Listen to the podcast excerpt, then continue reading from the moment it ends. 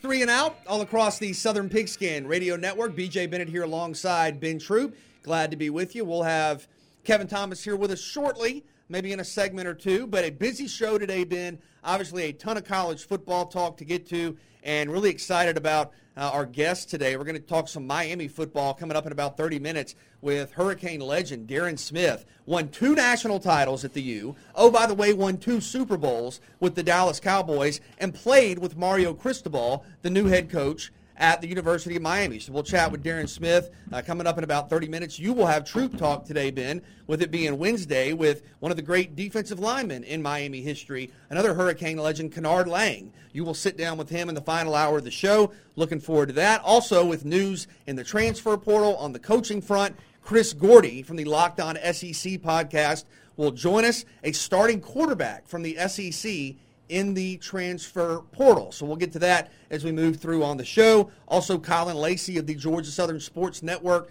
will join us. We'll get his thoughts on the recent hires announced by Georgia Southern. What is this Eagle offense going to look like under Clay Helton and Brian Ellis as the offensive coordinator? So a lot coming your way today on the show. But Ben wanted to recognize some of the all-time great players in the history of college football by uh, referencing the College Football Hall of Fame last night you had the classes of 2020 with, with COVID, obviously, and 2021 officially inducted into the College Football Hall of Fame. Uh, there's a long list of honorees, but players from the 2020 class include Lomas Brown, Eric Crouch, Eric Dickerson, Glenn Dorsey, E.J. Henderson, the late Steve McNair, David Pollack, of course, from Georgia. Players from the 2021 class include Carson Palmer, Tony Romo, one of my personal favorites, C.J. Spiller from Clemson, Darren Sproles, Al Wilson. So last night, the college football uh, playoff or uh, college football Hall of Fame, I should say, was able to uh, officially induct the 2020 and 2021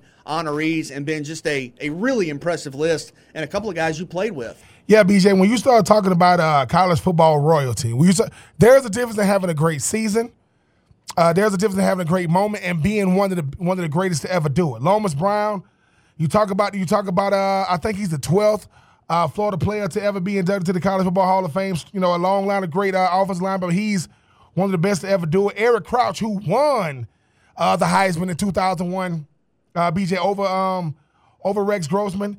Eric Dickerson and what he meant to the SMU program, even college. I mean, NFL Hall of Famer as well. Glenn Dorsey. I mean, I know I know that's a sour taste in Kevin's in Kevin's heart. BJ wanting to get Glenn Dorsey back in that draft, ended up getting Matty Ice. I think it worked out about great for both parties. EJ Henderson, man, I, I I had the privilege, I want to say, of playing against him in 2001 Orange, in the Orange Bowl. In yeah. the Orange Bowl.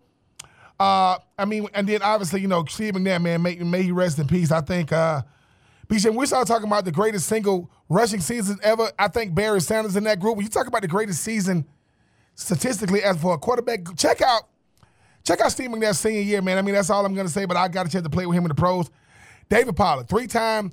Now, the SEC, I, I got to call y'all out real quick. They say, oh, three time, first time, uh, first team All SEC. What about three time first team All American? Like, BJ, I'm not to do what you think I'm to do. David Pollack is one of the greatest ever do it, you know, bar none. Uh, I, blessed enough to play against him. Carson Palmer and Tony Romo and C- CJ Spiller. I don't know how many people grew up uh, uh, a Reggie Bush fan. Well, y'all might want to go and check out CJ Spiller, who is now the current running backs coach at Clemson, by the right. way. I have, a, I, I have a CJ Spiller story where I've been fortunate enough uh, throughout my career to cover a lot of great players Yes. in person. And, Yes. and it's always really neat when you get to watch a Lamar Jackson Yes. or, or Johnny Manziel. You know, you, you remember those opportunities. And I went to an ACC championship game, covered it. This is, you know, 15 years ago, however long it was. It was actually in Tampa, and the ACC championship game was Georgia Tech and Clemson. Georgia Tech won the game. Uh, CJ Spiller was named the game MVP. And I think that was just kind of a, a reflection of how dynamic he was, how good he was, that he played in a game where a lot was on the line, a league championship. His team lost, and he was still named game MVP. uh, MVP. I think he had four rushing touchdowns, some big plays on special teams. So you look at the players that do it all for their team. CJ Spiller, one of the best to ever do that. a, guy, a guy on this list. I mean, Al Wilson, uh, Tennessee. I mean, one of the great, great linebackers of Tennessee history. But Darren Sproles. When people talk about being an innovator, innovators they innovate, pioneers they pioneer, they get trailblazers they trailblaze. Talk about a guy in Darren Sproles, BJ. I mean, Okay, he's not the biggest guy you ever seen, but you put him on that field, and this is, and I'm not even talking about what he meant to the teams he played for in the National Football League. Darren Sproles, one of the greatest to ever do it. Darren Sproles is a guy that, I mean, at Kansas State, flat out got it done. Uh, you know, running the football, catching the football, special teams, and obviously, I think he, I think he uh, might be two years removed from retiring in the National Football League. But when you talk about this group, BJ, I think the, the one thing that that, uh, that sets this group apart is the fact that there is there is sometimes you hear somebody might have made an All American list or an All Conference team. You say, how did he get in? There there are no question marks on this list. Eric Crouch, when you talk about what he did in Nebraska, man, people started talking about the fact that, hey, who Tommie Frazier was the greatest I've ever seen run that option. But then Eric Crouch came through and whoop.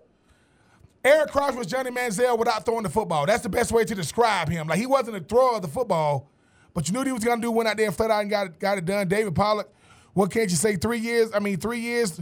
A three-time first team All SEC, three times, uh, three-time yeah, All American. I think he's in the conversation for greatest, Greatest defensive, defensive player, SEC, yeah.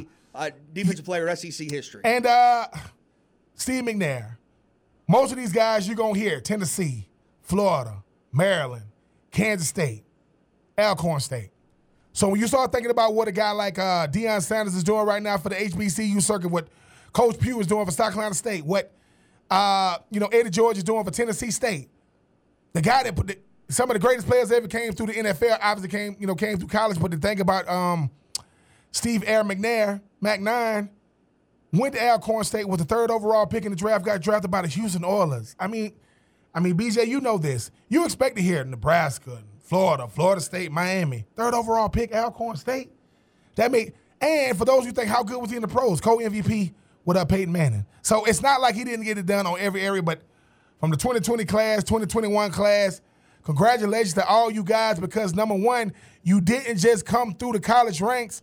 You was one of the greatest, and you will be enshrined forever. Shout out to everybody who made the list, and even if you were a finalist that didn't make it, congratulations to you as well. But yeah, man, that is a that is a star-studded list, BJ. And I think about David Pollack. I know you competed against him. I think about just just the moments, right? The you know the uh, the interception, Yeah, fumble, that, whatever that, it that'll, was. that'll never happen. I, I, I, that'll never happen again. That's one of the greatest plays ever that we that we saw him make against South Carolina. You think about, I know you talked about playing and having to block him, and just he never quit. Was always after Yes, you. Was always yes. going. Uh, was a guy that would get leverage and just and just go. Uh, David Pollack, I believe, started his career out as a fullback in Georgia, and then ends up being a three-time first-team like All a kind of American. kind of not the same, but kind of like DJ Williams at the UBJ. I think he started off at fullback. Okay. Ended up going to linebacker. Think about that. So you start off at fullback. What do you end up doing? Being a three-time first team All SEC. Uh, what two-time, three-time defensive player of the year, first team All American. But to know, listen, I got to play against EJ.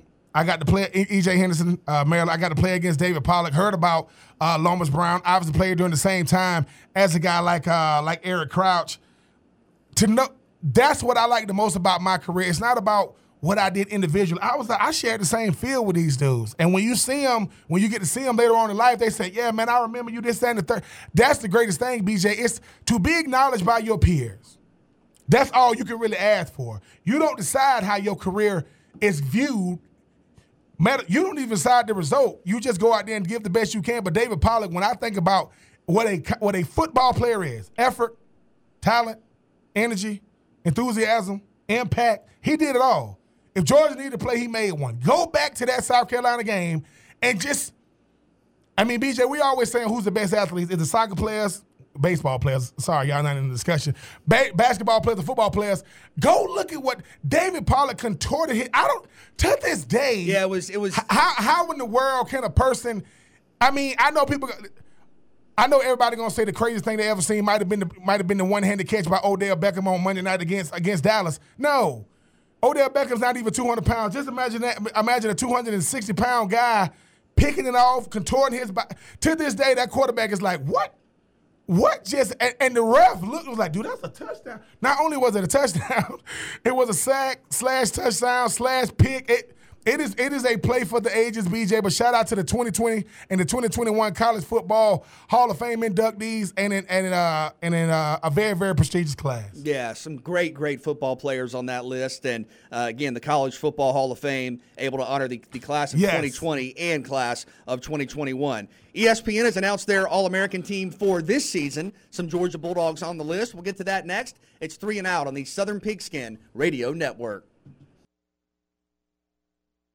ESPN and former Georgia linebacker Jermaine Johnson, who transferred to Florida State, uh, makes it as a first team. So you had a lot of uh, Georgia players and and a former Georgia player making it their first team All America. Yeah, it's amazing. I mean, the talent in Athens is at an all time high. But Ben, I wanted to get your thoughts on Brock Bowers because this is a guy that I don't know that the expectations back in the preseason were that this true freshman tight end is going to be your go to receiving option late in the year. Uh, seems to have just a great feel for uh, finding seams and coverages. Very athletic guy. I know you and Christian did a video breakdown a couple of weeks back of him basically catching a, a fly route and running away from defensive backs. Uh, but for a true freshman to be out there putting up Mackey Award type numbers, I know a lot of dog fans were mad he wasn't named a finalist for the award, but what makes this young guy so special?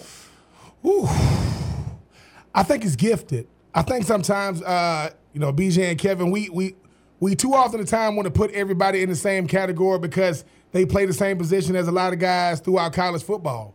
You said it, BJ. He's doing this as a true freshman. Most guys take them a year, two years, sometimes for me four years to pick up the college football game, the game, the terminology, the speed, just understanding how you know get, getting open, getting open in the, getting open in college football is a science to it. It's more than just that he's fast and he's quick. They put him in a position to catch the ball in the open field to show off his athleticism. I go back to Darnell Washington, right? Darnell Washington on the goal line. They're like, hey man, why would they throw it right now? Well, you can't coach six six. Total is what six feet. But the thing about Brock Bowers is we talk about we talk about people's significance to their team. BJ, I know me and you want to go back to. We always go back to the notion of uh, uh, DeAndre Hopkins, right, uh, versus a Cooper Kupp. Cooper Kupp plays in the slot, but it's effectiveness. How effective are you? This is how I look at effectiveness: yards per catch, touchdowns. People say because we co- we, we talked to we talked to Sean Quinn, who's now with uh, Virginia Tech, former uh, former uh, former Savannah State uh, head coach. He said if you're not affecting the, uh, the scoreboard, I mean that's a bunch of yards. Brock Bowers has has double digit touchdowns. Brock Bowers, they knew going into the SEC championship game, we gotta stop him. Couldn't do it. So what makes him special is, man, I mean, he has gifts. You can't you can't coach for for speed. You can't coach you can't coach uh, being special with the ball in your hand. That t- that uh, that catch that he had to, to extend that drive, he he is draped with with three or four uh, Atlanta, I mean uh, Alabama Crimson Tide defenders around him. He still caught it, and he understands what he means to the offense. The hardest thing to do in college football is to one uh, you know, carve out a role for yourself and excel in it. He, he's done both. I've carved out a role for myself because all three tight ends play. He is not a blocker by no strand. And Kevin, you know this too. And nobody's, oh, Brock Bowers is a, is a mauler. No one cares if a tight end is a mauler as a blocker because if it's third and six, and he can't catch it, you go is oh dude what you know the same thing we applaud you for we also come back and give you some criticism for but Brock Bowers I mean dare I say if you SEC defense uh, you know Florida Tennessee South Carolina LSU you're gonna have to deal with this young man for years to come because he's this good as a true freshman. I just hope he never ever gets injured man. I love I love what he's doing regardless if he's wearing the red and black Shout out to Brock Bowers, man, finding a way to get it done in a very, very crowded. Uh because when you say All America, that's every tight end in college football, not just the SEC. Shout out to that young man. Well, Kevin, there are a couple of things, Ben, that you mentioned that, that stand out to me about Bowers, okay? Not only is he Georgia's leading receiver, he's Georgia's leading receiver by a wide margin. Bowers has 47 receptions on the year. The number two receiver for Georgia, uh, uh, uh, Ladd McConkey, has, has 28. So you have almost 20 more receptions than anybody else on the roster. And I think the two stats that you referenced, Ben, are two that stand out to me as well. I love the catches, I love the yards, but what are you doing when the football's in your hands? And what are you doing in the red zone? And right now, Brock Bowers is averaging 16.8 yards per catch. That is absurd. I mean, if you don't have a frame of reference, that's that's normally what maybe the top four or five receivers in the country average. If you can get up It's over not a 15, John Mackey uh, finalist. which is hard to understand. But if you Nonsense. if you get up over 15, certainly 16 yards per carry, you're talking about or catch, you're talking about probably being a first round draft pick at wide receiver. And then can you get in the zone? I know at the next level, Ben, you've talked about Kyle Pitts, and hey. For him to take that next step, you got to do it in the red zone. Brock Bowers has 11 touchdown catches. That's more than twice the number that anybody else on the roster has. So the value he has in this scheme, the trust he has with his quarterbacks, Stetson Bennett. Uh, clearly, Todd Monken is designing plays to get him the ball right away as a as a true freshman. I mean, this is this is uncanny. He absolutely, Kevin, deserves these All American honors. Oh, certainly. And again, uh, has been for for Georgia what we've seen other dynamic tight ends be uh, at at other places, uh, and that is. A, a, a, matchup nightmare. Uh, and again, uh, how many times in the SEC championship game, uh, if you're watching the game, they say, "Oh, Alabama's got a linebacker on him. That's not going to work." You know, so uh, you, you, know, I, I, think he's become that guy. And what I mean, obviously, this year is not done but what could he do in another couple of years there in Athens, where uh, he's not going to get any easier to cover? Uh, that's for sure, Ben. And uh, again, just kind of the next in line of those guys we've seen uh, that are just matchup nightmares, and they're not the quote traditional tight end where they're going to hang in and block. Kyle Pitts wasn't asked to block at Florida. Why? Why would you do that? You look at some of the other guys uh, around college that have come up. Pat Freiermuth, those guys aren't asked to block in college. They're asked to go out there and be a mismatch and catch the football. They are a receiver that happens to be a little big, maybe a little thick. Likes to have a little extra biscuit with, with lunch. You all, know, it's like, all of it. I'll so, stop it so, all up. So, so you know, maybe just a little bigger than your traditional wide receiver, but they can run and they can go get open and, and make plays. Now, now, make no mistake about this. When you talk about the University of Georgia and tight ends, now it's not like he's coming from a place that has slouches. I mean, Jarvis Johnson, you talk about, you talk about Randy McMichael, you talk about Ben Watson, you talk about Orson Charles, Leonard Pope, Arthur Lynch. I mean, it's not like Georgia hasn't had them. And I Are think you trying to say Georgia's tight end you? that is not what I'm saying. Oh. I am saying that as a tight end, I am in my, I, I am a lover of the uh, of the position, and I'm an, an admirer of the craft of BJ. I mean, listen, I'm not crazy. But listen, my mama, my mama, my mama raised a young man with common sense. Back in 2000, people go, "Why, why Florida over Georgia?" Well, one, listen, man, my mama told me I was going to Florida too. I'm looking at the rosters. Remember, I remember uh, Randy McMichael, Jarvis Johnson, Ben Watson. That's the room. That's the tight end room. I'm supposed to leave my high school and go to Athens and go, "Hey, man, this this this room is nice," and never play. No, I think. Brock Bowers is a manifestation of guys that came before him and what and what tight ends have become. He is benefiting. I mean, he's not the biggest guy, but he don't got to be. And like and Kevin, like you said, if you're a linebacker saying, man, I mean, he don't look that big, yeah, but you got to deal with him.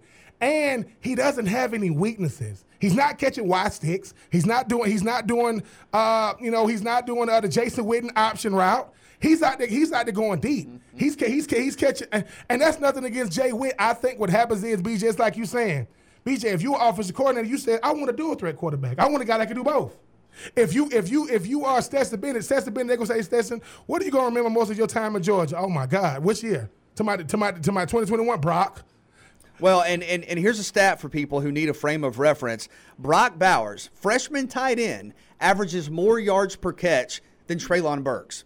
And Burks might be the best receiver in college football on some days when he's at his best. So what what Bowers is doing, and oh by the way, Ben, he had 10 catches for a buck 39 and a touchdown against Bama in the SEC title game.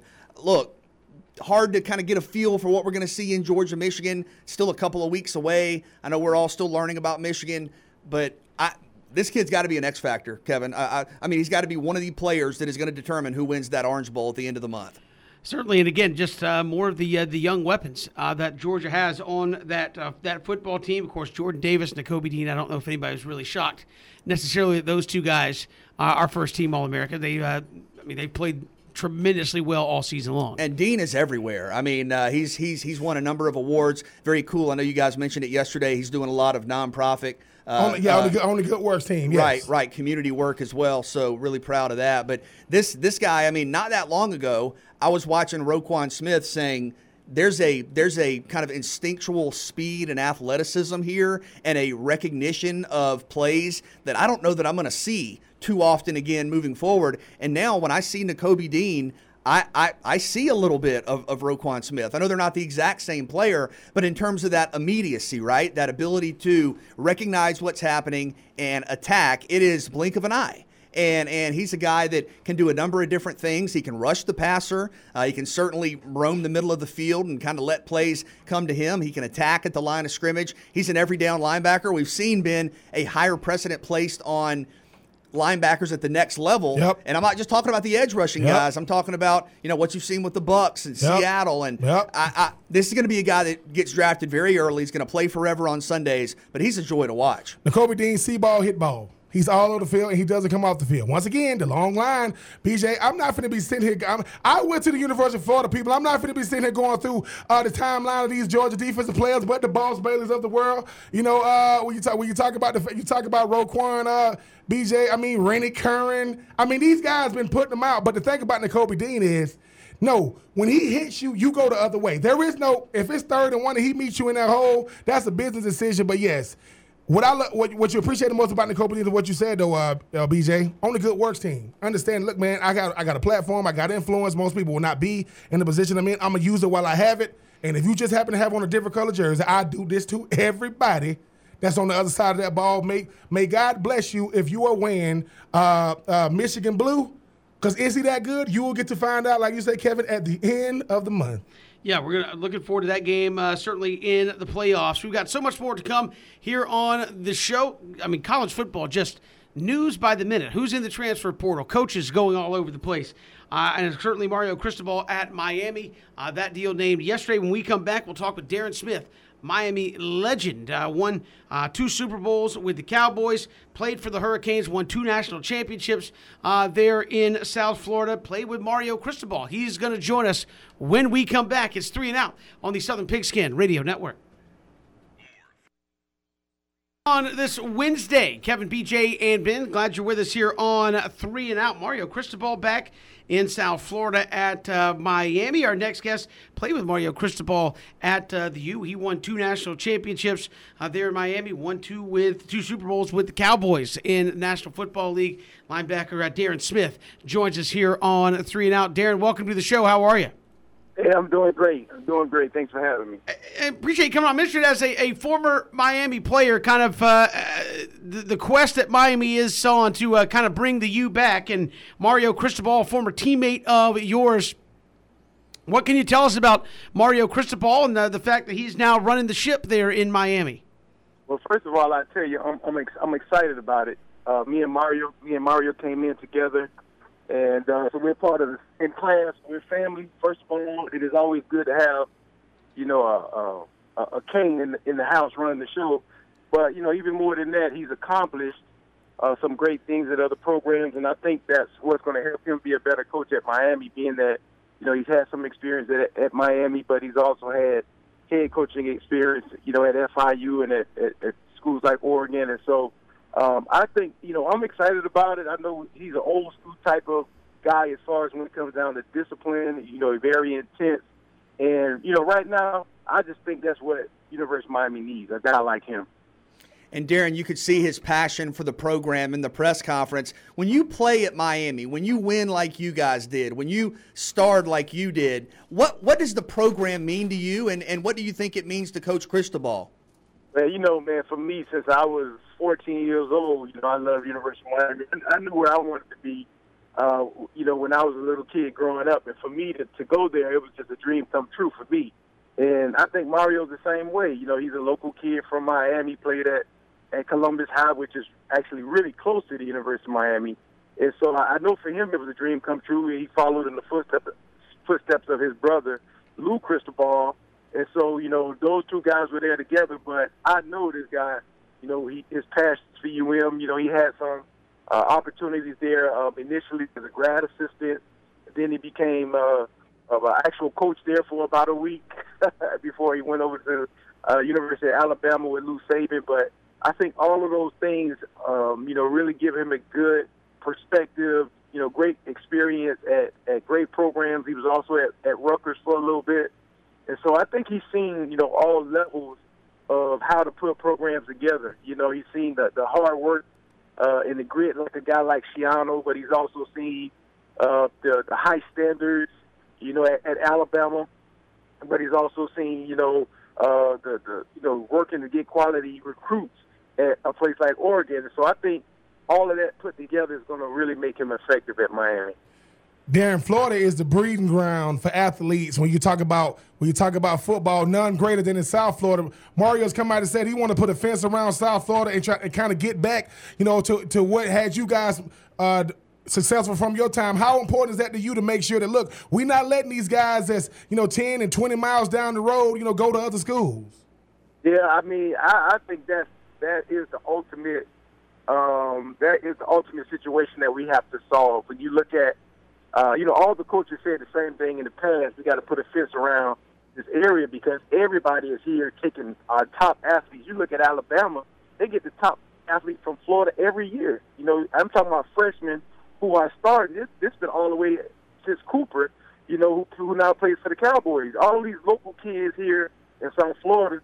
You know, it, and it's hard because now it's not a secret anymore. You know, recruiting is so different with social media now uh, guys can't hide. Schools are down here. Uh, a lot of teams uh, have good coaches, you know, good coaching relationship with the high school coaches down here. But I think that's what's going to make it different for Mario, being a guy from here, a guy who's always been, at, you know, who always loved Miami, but he's always had those relationships with the coaches down here. And I think that's really what, what's going to help us as far as, you know, getting some inroads with some of these uh, up and coming recruits as well.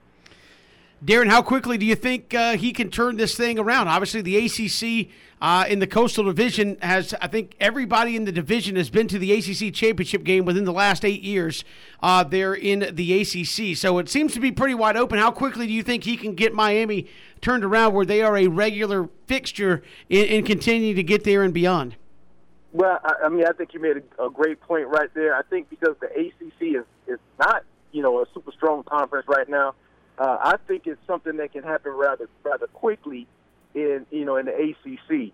Uh, now, as far as on the national level, as far as like getting in the playoff, um, that's going to take some time because you, you know you definitely got to get uh, uh, the right talent in, the, the type of recruit that you want for your system. I know he's still uh, working out as far as getting a coaching staff, so we we definitely got to make sure that there are guys who can help develop guys as well. You know, you, it's one thing to have great talent, but we also have to be a developer of the talent. And so, um, I, you know, I think it's, it's, it'll it'll take a little bit of time. I'm willing to be patient with Mario because I know what he brings to the table. Um, but I think in the ACC, I, I don't think that will take as long as far as you know developing uh, some strength there and, becoming at the top. You know, instead of you know kind of being just mid- mediocre and middle of the line, everybody chicken turns winning. I like to see our turn like what Clemson did for a while and kind of run the ACC. But you know, hopefully we can do that soon. We've seen a number of former players come out and share their excitement over the hire and just kind of talk about how much the program means to them. How, how strong, Darrin, is that fraternity of guys who played at the U, whether it was in the 80s or the 90s or, or, or the 2000s? And how strong of a foundation can that be for Miami football overall? Oh, man. I mean, listen, we, you know, we have a, uh, we have a little text line that we, we, we have with all the former players. And I mean, it goes all the way back, guys from the early 80s to the younger guys in the 2000s, and, and everybody is family. And we all, I mean, we, we're communicating with each other all the time. And it's just a different thing, man. It's just, this, this, this school is, is, is truly family. And so when we see a guy like, like Mario, man, who's, who's one of us, it, it just excites us. It's, it excites us because we know he's really going to put the grind in. He's not looking for this to be a, you know, let me come here and try to, you know, get to the next job. I, I think he, I think this was his dream job, and all those other jobs kind of help him get to this point. And so, you know, we're excited about the fact that we have somebody who wants to be here and uh, and wants this this team to be great. Not only just from a coaching standpoint, but just from his love for the school alumni involvement is something that the U does no matter what. You guys always come back, whether you're in the league or not, come back and work out and make sure your presence is felt and known around campus. But how much greater is that going to be now having a guy like Mario as the head coach, knowing that guys like yourself, Ray Lewis, Ed Reed is on the staff already. Michael Irvin is only allowed to talk about two teams, the Cowboys and the U, on TV. how much how much greater is that going to be for you, Darrin? Knowing this, he going to hopefully have a, a, open door policy to make sure you guys show these guys that you guys get to be a part of a legacy that's hard to live up to. Well, I, I you know, I, I think it's, it's, it's going to be a, you know, with Mario. You know, even at this press conference yesterday, there was quite a few uh, former players and and quite a few former teammates who were there, man. And, and right now, we all just want to give him support. You know, we want to be there for him and whatever whatever he may need as far as maybe like even if he wanted to come out and speak to the team or run camps where former players would come out and do. I mean, we'll do that because we always we always do that anyway as far as uh, you know supporting the coaches. Guys like Butch Davis, who who was there for a while, who was family as well. You know, after at being at Miami but also with Randy Shannon, you know, he was one of us too. You know, unfortunately, it didn't go as well for him. But hopefully, you know, with this family guy, we we we, we you know we hoping to uh, uh, to to really get behind him and stand behind him and help him to to, to change this program around. Darrin Smith, our guest here on Three and Out. Darrin, appreciate the time. Thanks so much. Hey, it was my pleasure, guys. Thanks for having me. Hey, we appreciate it. Mario Cristobal there in South Florida taking over the U, and certainly uh, in the ACC, especially in the Coastal Division, it's wide open uh, as far as who wants to step up uh, and take it. But it is a very interesting dynamic there. We have a bunch of former players, and it's easy to say, hey, we got a bunch of former players. No, you got a bunch of former, like, mega stars of the sport that want to be actively involved with the program to try to get it back to where it once was. Much like Florida State, I Ben and I talked about this on Monday. I don't know that they're ever going to get there, but uh, certainly winning ACC championships with the U as your brand should be good enough to get you in consideration for the college football playoff. So, uh, got to get there. But Mario Cristobal, I think this is a guy, BJ, you and I maybe talked – nine, ten years ago, we thought at some point that's going to be a dude that's coaching the U, and here he is. Yeah, great hire. I, I, I mean, I, Oregon is a tremendous job. You appreciate all that's there, but if you're a guy that's from Miami who won two national championships at Miami, uh, this is you heard Darrin say it, a dream job. And you get to come home. The recruiting infrastructure is there. The program looks like, or the the the uh, university looks like it's dedicating more resources, which kind of have to do in today's college football to the program. The energy is there. The excitement's there. This guy loves the U. Won championships at the U, and I think this is an exciting time for that program. I've said this before. College football is better when Miami's relevant, and and I think it's a program with a special history, a unique history. You know, they've always had this attitude that we can do it. I mean, Howard Schnellenberger, the late Howard Schnellenberger, when he took over the program in, I believe, 79, Miami was on the verge of just being irrelevant. They, they, they had not mattered at all. He came in and said, We're going to win a national title in five years. Well, they won it in four and you think about all the legends that have come through there. I mean, I think I think Cristobal is in a great place. Yeah, and the thing about it is when you hear, when you hear the excitement in Darrin's voice, I mean, the thing, the one, the, the biggest misconception about you know uh, former players is we don't we don't want to see you know uh, you know a team at our succeed in, in, when they get that uh, top spot. Let's face it, if you are the top, if you if you are the head guy at uh, at Miami and you went to Miami and you from Miami, that is a dream for you. You grew up a Miami Hurricanes fan. You had to have great success there, and like he said, he used those other jobs as a stepping stone to get to where he is, taking us away from those other jobs. But I don't know if you have a better alumni than Miami, like you said, Kevin. You look at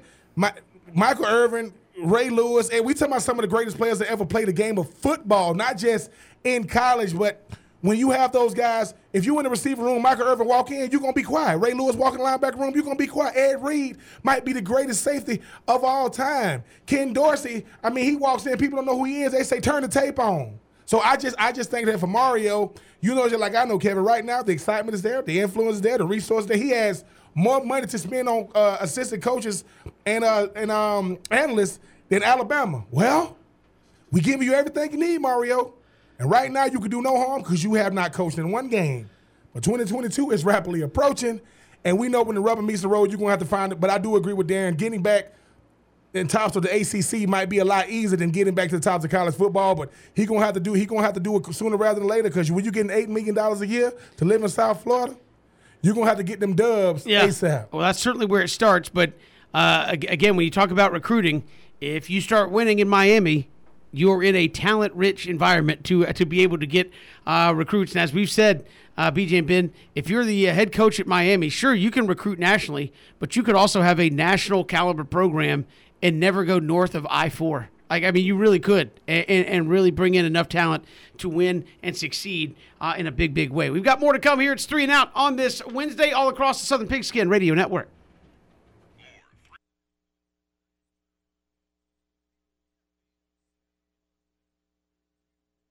Of Endeavor buying up all the minor league teams, and a lot of people saying, "Was is this Liberty Media posturing to sell the big club?"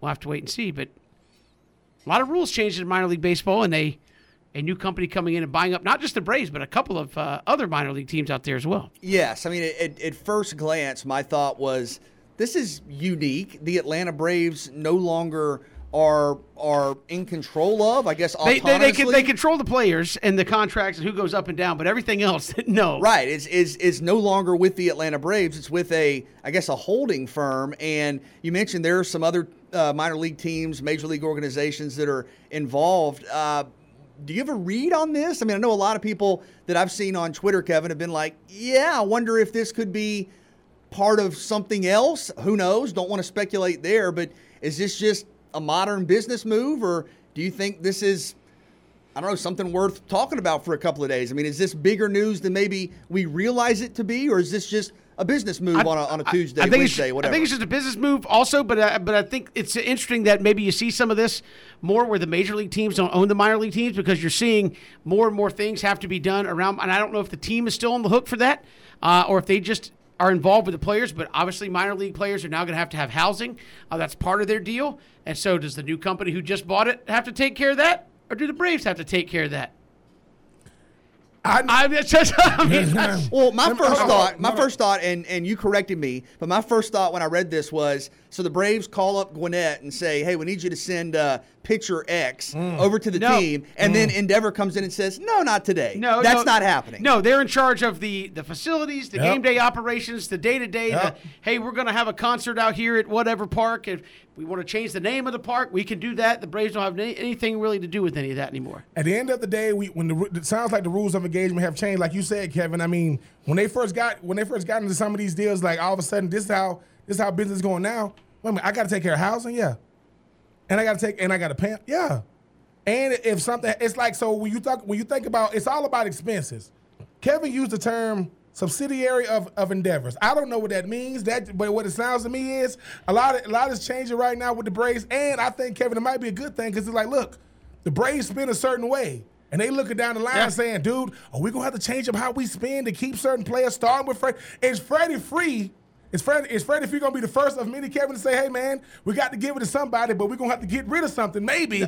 to even have the I don't know. Do I, I, just think it, to me, from a major league standpoint, I don't know the complete ins and outs, but if I'm the Braves saying, or Liberty Media saying, so wait a minute, we can still go down and get a player pulled up and we can control the flow of players, but another company basically has to worry about all the rest of it?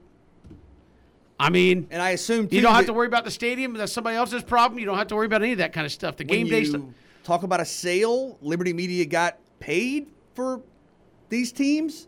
They got paid for the facilities and all that. Yeah, right. But yeah, so, I mean, absolutely. Yeah.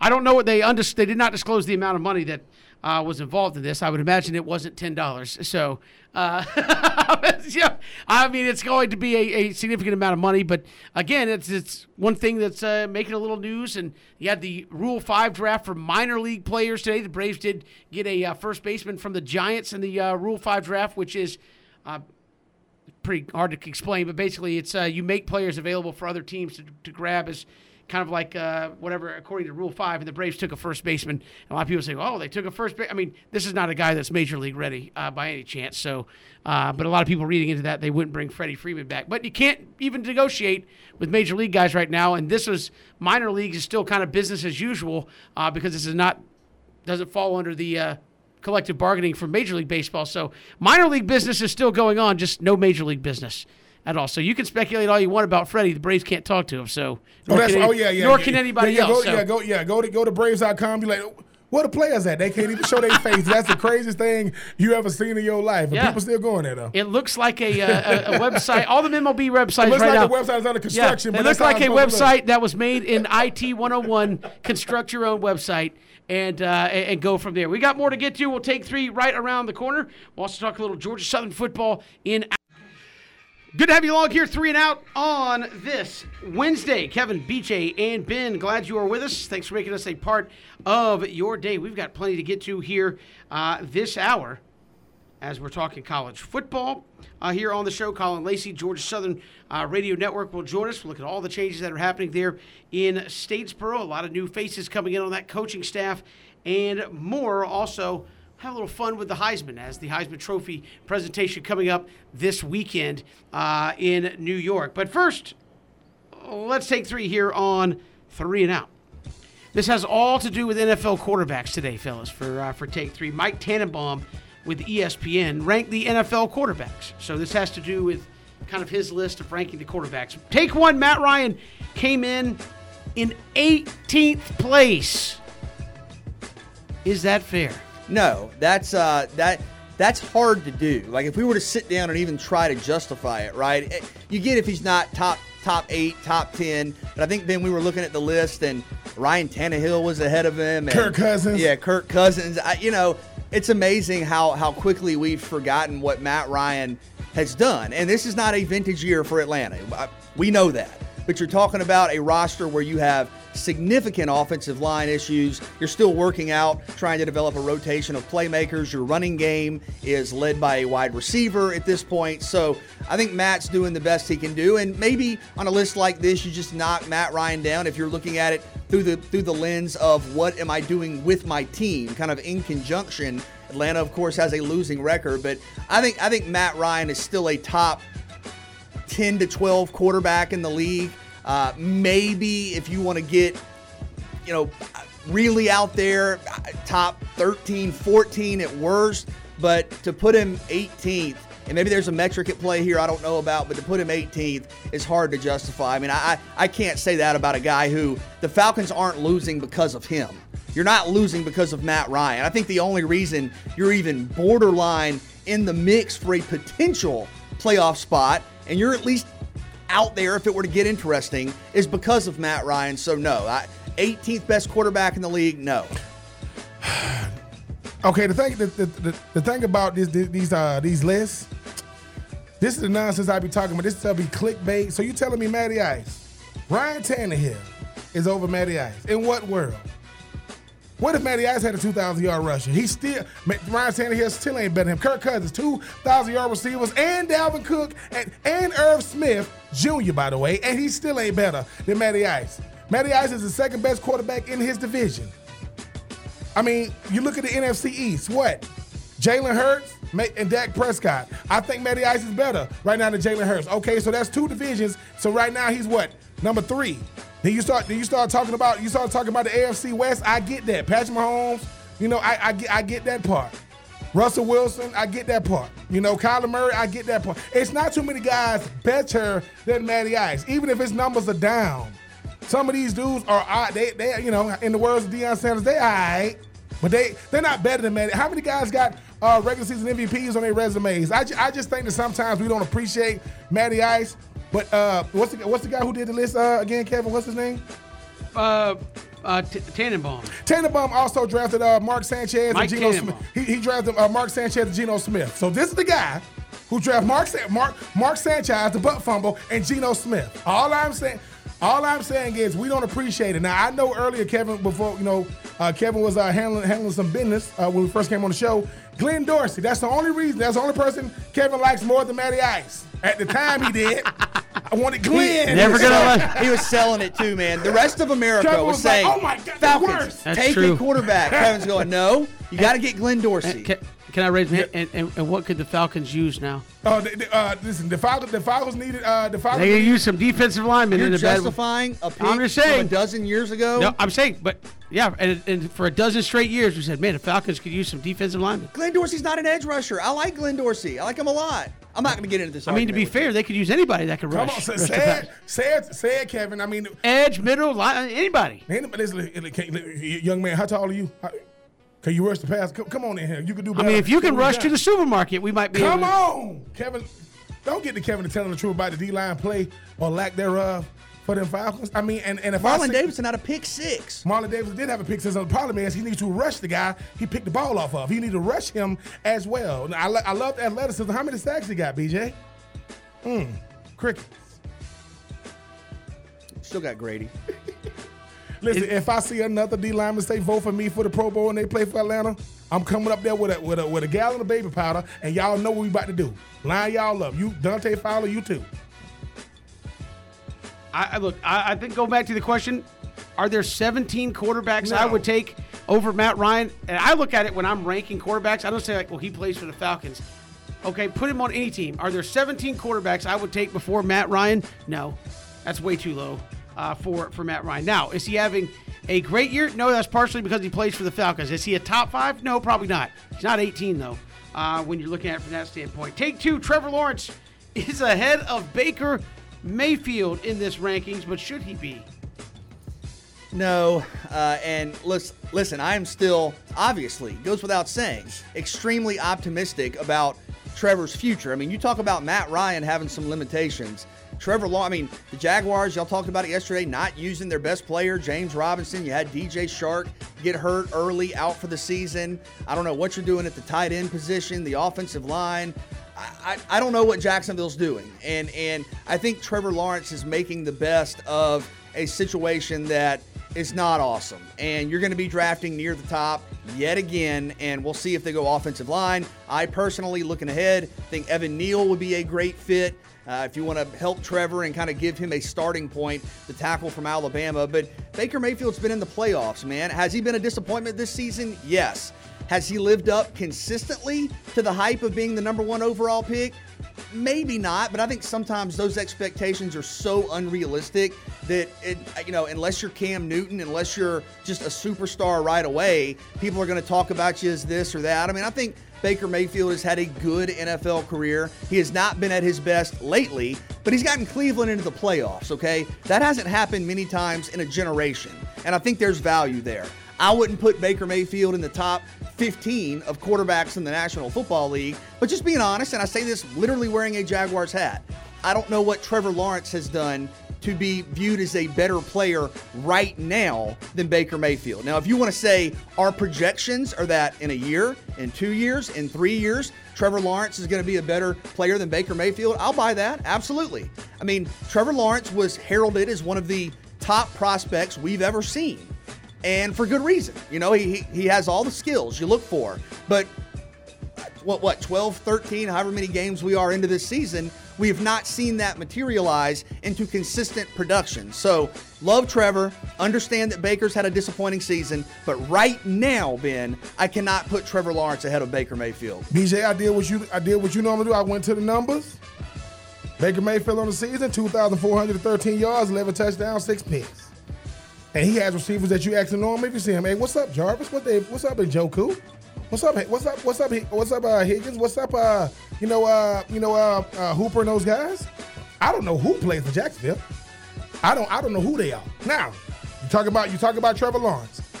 2,369 yards, nine touchdowns, 10 picks. But you got to put it in perspective. Baker Mayfield has missed games this year because, you know, he got injured. Uh, Trevor Lawrence fought to get back on the field because he had an ankle injury. The reason why I would say Trevor Lawrence is they have given Baker Mayfield everything two running backs, a bunch of receivers, two tight ends. It's him. It, Baker Mayfield might be the problem in Cleveland because BJ, Trevor Lawrence, James Robinson might be his best player. James Robinson putting the ball on the ground. so is everybody else Okay, and, and what I'm saying is, if, if the it's it's like it's, it's like this when you talk, it's, it's like it's like this when you start talking about uh when you start talking about talent. If it's if it's close, I go with the young guy. So we just looking at I was I'm looking at 2021. I'm I'm not giving the career achievement award. 2021. I'm I'm saying, hey man, if the one guy is a is a rookie, why his numbers are similar to who does Trevor Lawrence throw the ball to? Laviska Shenault, Oshag Hennessy.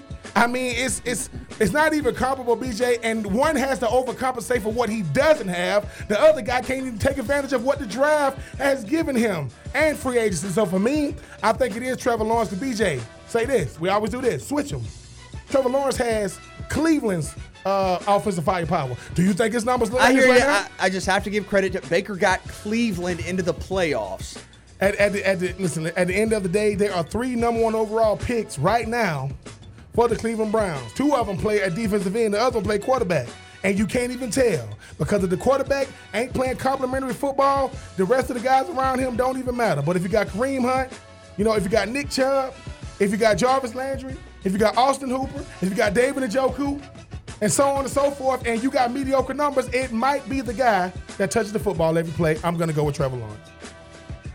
Well, uh, it doesn't feel right having Trevor Lawrence ahead of Baker Mayfield because again, the Jags are still inept as a uh, as a franchise, much like the uh, the Cleveland Browns have shown to be uh, as well. I, I'm going to say no for right now, but I mean, there's definitely ground to be made up by Trevor Lawrence. I think uh, if, if he can get Jacksonville to a couple more wins, improve his numbers, certainly yes. Got to move quickly. Take three, Pat Mahomes on Mike Tannenbaum's list is number two. I, I know a lot of people saying not having a statistically great season to this point, but he's ahead of Tom Brady, who's number three. Who is having the better season, Pat or Tom? Yeah, I can't do that. I got to go with Tom Brady. I mean, you go back to you go back to last year. I know Cam's in here riding for Aaron Rodgers. uh, Aaron Rodgers is number one on the list, okay? But I think Tom Brady deserves to be number two. It's relative. We're talking about the difference in number two and number three. We're not saying Pat Mahomes isn't great, isn't an Yeah. all-timer, isn't you know one of the best in the league, but he's not Tom Brady right now. What Tom Brady's doing is absurd. I mean, eh, it's absolutely ridiculous. And for whatever reason, Mahomes and the Chiefs have taken a slight step back. You see that in their overall record. Right now, I would go Brady over Mahomes. Well, I mean, the numbers seem to back up Tom Brady. Who leads the league in, uh, you know, uh, pass yards? That would be Tom Brady. Who leads the league in touchdown passes? That would be Tom Brady. Patrick Mahomes, he gets to overcompensate for not playing within the confines of the quarterback position. Now, I know you got Kelce and Hill and those guys, but at the end of the day, one guy's 44, leading the league in all major categories when you talk about the National Football League. Another guy has a great looking mohawk, and he'll throw the ball across his face and do things he shouldn't do. Love Patrick Mahomes. BJ, we need to stop this. Patrick Mahomes has the potential to be an all-time great. He is not an mm. all-time great yet. I'm, I'm going. I'm, go- I'm going to tell you why. He's well on his way, man. Oh, oh, oh, okay, BJ. Well, I mean, well on his way. You got to you got to finish the race. yeah, all, all of this is well. if There's he been a lot of guys yeah, who've been well on their way. he- if he would've won the no, no, no, no, no. There have not been. I know. I understand. There, there, there have not been a lot of guys who have done what he's done five years into the league or sit, whatever it is. No, there have not been. No. All right. I mean, uh, Patrick Mahomes, um, he won. He won the MVP. His second year, when he, the first time he started, he won the MVP. Won, did he? And he win. He won the Super Bowl. What year three? Year three. Ben Roethlisberger won the Super Bowl year two. Right. Went to the went to the went to the AFC went to the AFC Championship year one. Ben Roethlisberger has two championships, yet they don't even talk about him in the same stratosphere as Patrick Mahomes. I know that Patrick Mahomes is that dude. I am not saying that.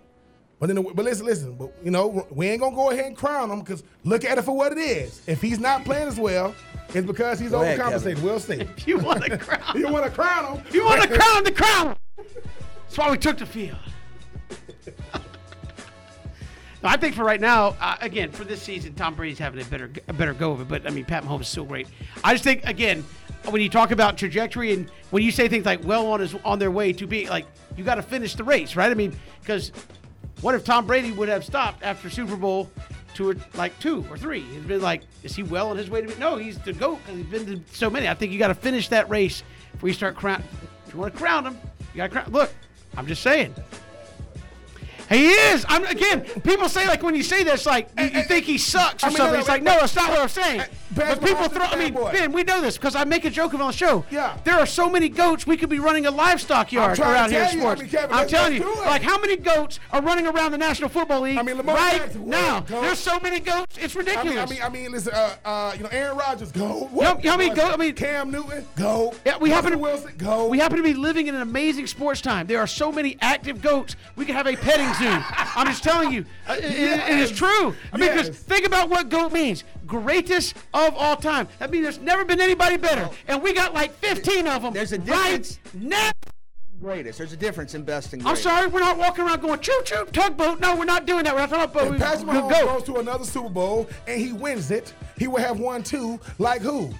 Eli Manning, who never lost Super Bowl, by the way, and Ben Roethlisberger, who went to two, who went to three, and lost and lost one. All I'm saying is, we look at we look at throwing up the football. I get it. I am not taking nothing away from the man with the with the red mohawk. I am not taking nothing of sounds away. like you are because when you were describing him, your your second reference was the guy who throws across his body. Whoa, like yeah. like that's how you describe him. no, no, no, no. He, he don't, no, no. He don't, he don't do no look, no look passes. Well, he's also like an MVP and a Super Bowl champ. You could. I, he is a Super Bowl. Ch- I'm, I'm not taking that away. But if he would have won two, I mean, right now, you think Patrick Mahomes is a better player than uh, Aaron Rodgers? See, see what I'm saying? I mean, is, is Patrick Mahomes a better player than Russell Wilson? Yes, Based off of? his his production and proficiency. All right. All right, so so so, that's, so basically the argument is you have to choose one. Ben's taking Russell Oh, I'm Wilson. taking, oh, I'm taking, I'm taking Russell last name Wilson all the time. Russell, Russell last name Wilson did it with a bunch of no name guys at receiver and a running game in the Legion of, in the Legion of Boom. We've got more to come here on Let's Take Three. We do it every day this time. Colin Lacey joins us. We're talking Georgia Southern football when we return here on Three and Out Southern Pigskin Radio Network.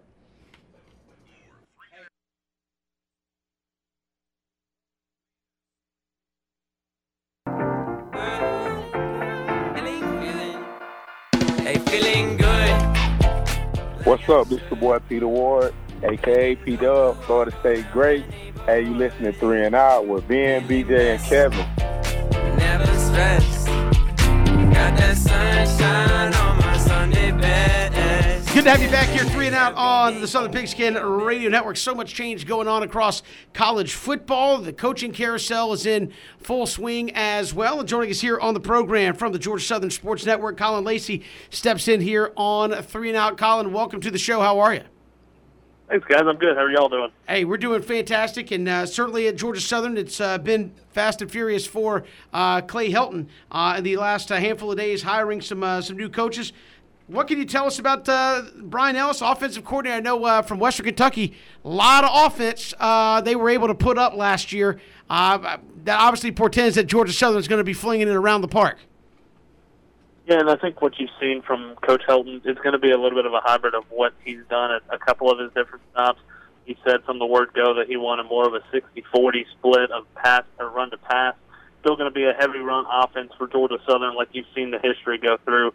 But Brian Ellis coming in somebody that you talked about Western Kentucky for the last three years. This past year, second in the nation in scoring at better than 40 points a game. And I think that's what you're starting to get to of it's not necessarily the vanilla offense that everybody's running across college football, but it's using what you have at your disposal. Coach Helton has talked about it since he got here, being able to use the stable of running backs he's got, and then being able to recruit and use the transfer portal a little bit to get some more receivers in and have somebody that can run the offense. And Colin, you mentioned the running backs. Uh, Michigan State's Effrem Reed comes in as the running backs coach. Uh, what can you tell us about Coach Reed? Done a really good job the last couple of days of getting to know everybody around here. He knows the Sun Belt Conference. He knows what this conference is about. Being Louisiana's his alma mater, he was there from 18 to 19. Spent the last couple of years at Michigan State as an offensive analyst. And when people across college football see the word offensive analyst, he's not an on-field coach. Kind of raises some eyebrows. But this is somebody that helped coach Kenneth Walker III, a Heisman candidate. Everybody knows what he's been able to do for the Spartans the last couple of years.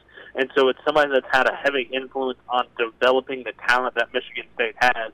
And now he's coming into a running backs room for Georgia Southern that is already established. You've got guys like J.D. King with the possibility to come back next year, guys like Gerald Green, A.J. Brown, along with Jalen White, who you've seen what those guys have been able to do. And now you're getting somebody that has the pedigree to be able to not only recruit and bring more of those guys in, but also have the development side in the background that he does. And Colin, when you talk about when you talk about the fact that you're bringing in two guys that you, you look at what Michigan State running backs are doing, you look at what Western Kentucky receivers have done. It's got to show those guys that's already on campus that look, we're not going to try to take away from you guys. We're showing that we're bringing in some of the best of the best to enhance what you do, even if we are going toward more pass-heavy offense. Yeah, and it's really the entire staff that Coach Helton has brought in. Ryan Aplin, the guy that's come in as the pass game coordinator, tight ends, inside receivers. Brian Ellis, the offensive quarterback, uh, offensive coordinator, rather that we've talked about, Effrem Reed at running back, keeping Kevin Whitley on as the cornerbacks and assistant head coach, and even some of the off the field staff, the support staff. You've got Ryan Smith coming over from Auburn, the GM of football. Robert Stinner coming over to today as the director of strength and conditioning. These are all guys that have seen it and have done it at the highest level of college football. A lot of Auburn connections, a lot of USC connections from Coach Helton stops there. But you've seen guys like Steiner, a guy for strength and conditioning. He's been at Notre Dame from 18 to 20. He's been at USC. Guys that know this area in the southeast, but have seen it at the highest level, and that's kind of the reoccurring theme. Being able to see it at an SEC school and being able to do it for a number of years there as well. You look at obviously what you mentioned a minute ago, where you're going to more more scoring. I mean, look at uh, every conference championship game. Seemingly, offense is winning out, offense is winning out. Uh, safe to say we might see some records potentially set next year. I know uh, our own Christian Gocal had a great stat. Uh, Western Kentucky's leading receiver this year would have been the career leader in receptions and second all time in receiving yards based on this year alone out there at Western Kentucky. Safe to say it might be a, a big change uh, in terms of production there. Yeah, and I think you're going to see a good change. Uh, Coach Helton has talked about it's not going to be completely air raid offense, not a Hal Mumme type offense, but you are going to see a lot more pass elements in it. And when you get somebody like a Cam Ransom, the freshman quarterback for Georgia Southern this past year, somebody that can throw the ball as well as he did, you saw it kind of towards the tail end of Georgia Southern out of necessity having to throw the ball more. But whether it's Cam Ransom, somebody new that comes into this offense for Georgia Southern, you're going to be able to see a lot more diversity in this offense than you've seen from Georgia Southern. I think the last couple of years, especially. When you look at uh, Kevin Whitley, who you mentioned, just how valuable uh, of of a coach is he for Coach Helton to help the program move forward, but also maintain obviously familiarity and uh, have a guy on staff who knows the program, loves the program, and of course was an All American player for the program as well. Yeah, and I think it just kind of gives a tip of the cap to Kevin Whitley and the job that he did after taking over as the interim head coach four weeks into the season this past year, guiding this program through a lot of really difficult situations the back half of the season for Georgia Southern. And we talked about it on our podcast earlier this week. This isn't just a kind of token title for Coach Whitley as the assistant head coach. This is something that he's earned, and we've talked to Coach Helton a couple of times already of how much respect he has for Coach Whitley because Coach Helton has been the interim head coach a number of different times out at USC, so he knows what he had to go through. And a difficult situation, but Coach Whitley handled it with class. I think he was the perfect guy to pilot this program through the back half of the season. And then you get the title of assistant head coach to not only be kind of a guiding force for this team, it just goes to show you how much Kevin Whitley is beloved here in Statesboro. And like you talked about, he's an All American player. He's been a quarterbacks coach. He's the interim head coach and so he's seen it from a lot of different ways. And this is a guy that absolutely bleeds blue for Georgia Southern. He is one of the best that has come through Georgia Southern. When you look at you know Louisiana, Coastal Carolina, App State, when you think about a team like Georgia Southern, they was at a disadvantage because they was recruiting a different type of player because of that type of offense. How much better does this make them more well-rounded recruiting wise because they out there competing for the same guys now? Yeah, and I think you're starting to see that with some of the uh, commitments that have come in the last few weeks and some of the offers that have been extended the last couple of weeks ever since Coach Helton took over with about a month left in the regular season. He was able to get a jump on some of those guys that if the announcement isn't made until after the season, you're probably that next week deciding who your next head, next head coach is going to be. And really and truly, with all the turnover that the college football coaching carousel has turned into the last week and week and a half – you don't know if a guy like Clay Helton would still be on the table. And so you get him into Statesboro, get him locked and loaded in Statesboro a month left into the regular season. He's out recruiting. He's out doing what he needs to do to build for 2022. And you get a jump to where you can use that December signing period to a huge advantage for Georgia Southern that some of these coaches that are taking over a new program may not have. You look at somebody like Louisiana's head coach and Billy Napier that goes to Florida he talked about it in his press conference that they're not going to be able to use the December signing day very much, if at all, because you don't have the guys in that you need, and so you're not going to be signing somebody that you doesn't don't know if they fit or not into your system. Because it's not just you're recruiting the guy to see if he can play football. It's a matter of does it a fit that what your program does, and is it a fit on both sides to where are you what that player needs? And so Coach Helton has been able to get a jump on that and be able to get a jump on schools like the Louisianas, the Coastal, the App that always everybody comes to Georgia to get because it's a hotbed for recruiting in college football. And so I think the fact that you've had Coach Helton for a month with boots on the ground, being able to go out and recruit, and then you get these coaches that we've talked about, get them in early in the game, it gives you so much of an advantage going forward. Colin Lacey, Georgia Southern Sports Network, joining is here on Three and Out. Colin, we've talked a lot about the offense, but I uh, haven't seen a lot of defensive hires necessarily. What are some of the who are some of the names we've heard about, or maybe you've heard about for uh, the defensive side of the football that uh, Clay Helton might be targeting? And at this stage, with early signing period starting in a week, uh, might those come after the early signing period? Yeah, I would be surprised. You may not have the full staff until after the signing period, but I think you're going to see some of those, especially defensive side of the range, trickle in the next couple of days.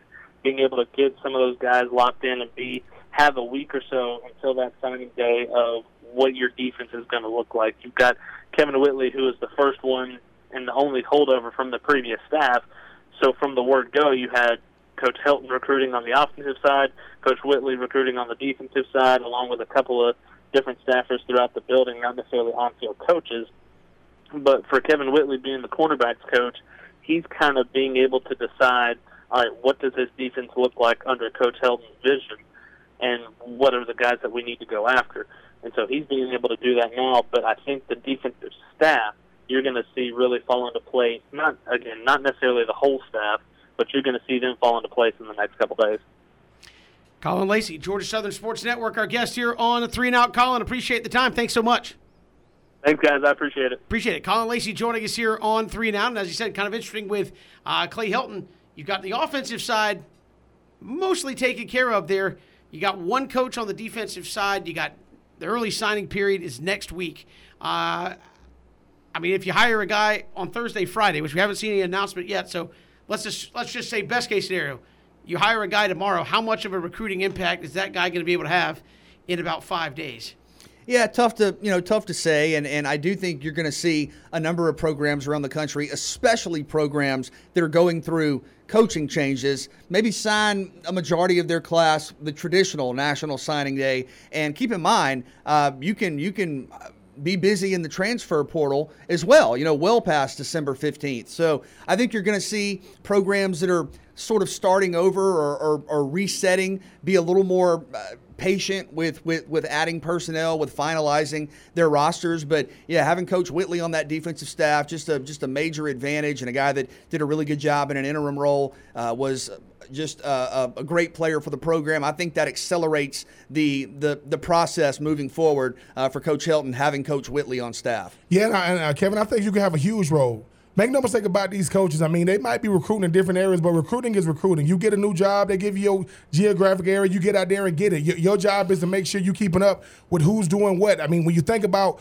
what Georgia Southern you know has on defense, you're going to be able to go out there and uh, recruit some big time players. But that's why you listen. You get coach. You get you get hired for two reasons. One because of how well you coach the guys on campus, and the, and, and the other half is how do you get those guys on campus. So I do think when you look at these guys, that's the name of the game now. Coach Helton, everybody was going to say, where was he going to land? He's in Georgia Southern. So that means that, you know, that's everybody's up, up under him going to have to make sure they're going out there and getting those guys to go out there and run these schemes. But I do agree, Kevin, with five, we're less than what, less than a week away from national, or I mean, early sign day, you got to go out there and prove your worth. And if you are an assistant coach, recruiting is how you prove your worth. I, every day I go on Twitter now, I see coaches standing next to these young men saying, great home visit. It's going to be home visits. I mean, somebody said Billy Napier has done more home visits in five days than Dan Mullen did while in Florida, and I am not disagreeing with that. So yes, go out there, get those guys, because you know what makes coaching easier when I got those guys ready to go out there and run them schemes. It makes me makes those coaches look like geniuses out there. We've got more to come here. It's three and out all across the Southern Pigskin Radio Network. Hit us up on Twitter at Pigskin Radio. We're streaming live, ESPNCoastal.com. You can also find us streaming on Facebook. Uh, no sequence. Buckles on the jacket, it's elite. Nike crossbody got a piece in it. What's up, guys? This is Ryan Clark, Super Bowl champ, now ESPN NFL analyst, and you're listening to Three and Out with BJ, Ben, and Kevin. Right foot slide. Basically, I'm saying either way, we about to slide. Hey, Heisman Trophy coming up this weekend. A lot of folks think it's going to be Bryce Young uh, taking home the hardware there from Alabama, but uh, we got a little exercise here of Heisman Trophy winners, our own Heisman house, if you will. Uh, I'm going to give you two Heisman winners. You have to pick one to win you one game. All right, not a schedule. I don't need him to go 12 and 0. I don't even go 13 0, 14 0, 15 0. I need them to win one game. So Well, that's good for Ben. I'm just wa- saying if. No, I'm just if you if you have to go undefeated, what? All, all, listen, listen. All I'm saying is, yes, an undefeated season is prestigious, but if you walked away the last team standing, that's another, there that's, you go. That's another conversation So for another does day. everybody understand the exercise? I will Yes. give you a, Yes. a two Yes. Heisman Trophy winners. Yes. You must pick one of them to win you a game, not a season, not a run, a game. Charlie Ward or Danny Wuerffel. Ugh. That's two great quarterbacks. Two really, really Two, obviously. uh, two, two of the reasons I fell in love with the game, man. College football, I go back to the mid 90s. You think about Charlie Ward, Danny Wuerffel, Tommie Frazier in there. Saw both of those guys, Ward and Wuerffel, play in person. Uh, and this is, I will say, this is to win a collegiate game, not what they did the NFL or anything sure, like that. sure. Yeah. Um, there's no wrong answer here. I, because of the dual threat ability, I will lean Charlie Ward. I think maybe if you need to stretch a, uh, you know, uh, a play out, get a first down running, I think Charlie Ward uh, will do that for you. Close could go either way. I have no problem if you go Wuerffel, but I will go Charlie Ward. This this is the this is the this is the fast pace versus the fun and gun. I think when you think about the fact that one one offense is still being ran right now, and when you look at what it was going way back when in the early '90s with Danny Wuerffel, what he lacked athletically, they made up with those guys around him. Give me Danny Wuerffel because he was doing the fun and gun when nobody was doing it. And I'm not saying Charlie Ward, two guys ahead of their time, but I will go with D Wuerffel. I will say this. I would take both of these guys over probably the next seven or eight guys we name on this list. I- I'm just saying. As we we go through this exercise. So both where are you these- going? I'm going with Charlie Ward just for the little dynamic. And again, now we see teams try to go fast. Florida State was kind of the precursor to that. And I always like dual threat. I mean, that's just me. Give me a guy that can chunk it, and if the breaks down, they can still run a little bit. Danny Wuerffel, I don't know if he can beat Oh, me. no, in a, no, in a- he- in oh, a he's the 40. 10 man. He, he can only go back and throw forward. All right, Matt Leinart or Marcus Mariota?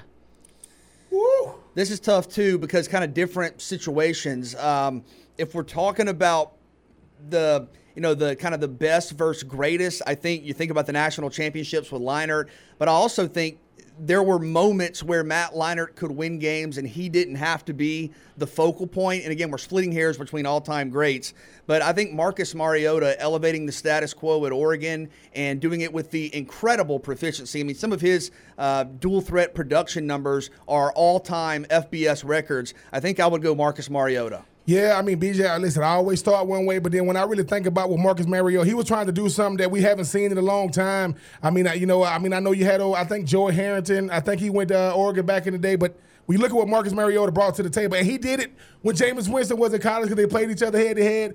I mean, love He's the only Leinart. quarterback to beat Jameis Yes, Winston. I'm, I'm gonna, I'm gonna, gonna, uh, gonna go with Marcus Mariota because, like you said, Kevin, if it breaks down, even if it don't break down, catch me if you can. Still had a beautiful deep ball. Give me Marcus Mariota. I'm going Matt Leinart. Isn't, isn't Matt Leinart part of that run that Ben always talks about? Like they only played in They only played in Natties. Okay, well there you go. I'm, I'm going to go Matt Leinart to get it done uh, for me over Marcus Mariota. And again, I think Charlie Ward and Danny Wuerffel over both of them. Uh, Robert Griffin III or Carson Palmer?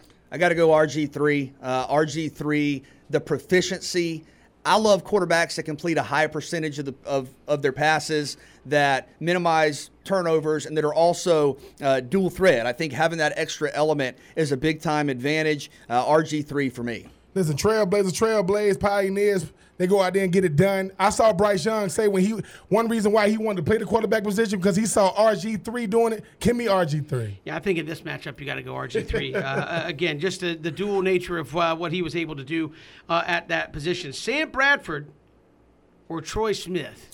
Now, Sam Bradford nor Troy Smith had the championship game results they wanted, uh, but I think Sam Bradford pushing the ball downfield. I think didn't he have like 50 touchdown Yeah. passes one Yes. year? Uh, you know, Troy Smith got Ohio State, of course, to the title game, lost to your Gators. But for me, uh, Sam Bradford, and I, maybe his pro career didn't go as expected. Still was in the league a long time, but collegiately, you're going to be hard pressed to find numbers better than his. Yeah, Sam Bradford was a guy that when you talk about just just playing the quarterback position, just being efficient at it, finding a way, you know, to just sit in that pocket and pick people apart. Beautiful deep ball. Having had all the intangibles. So yeah, I love Troy Smith.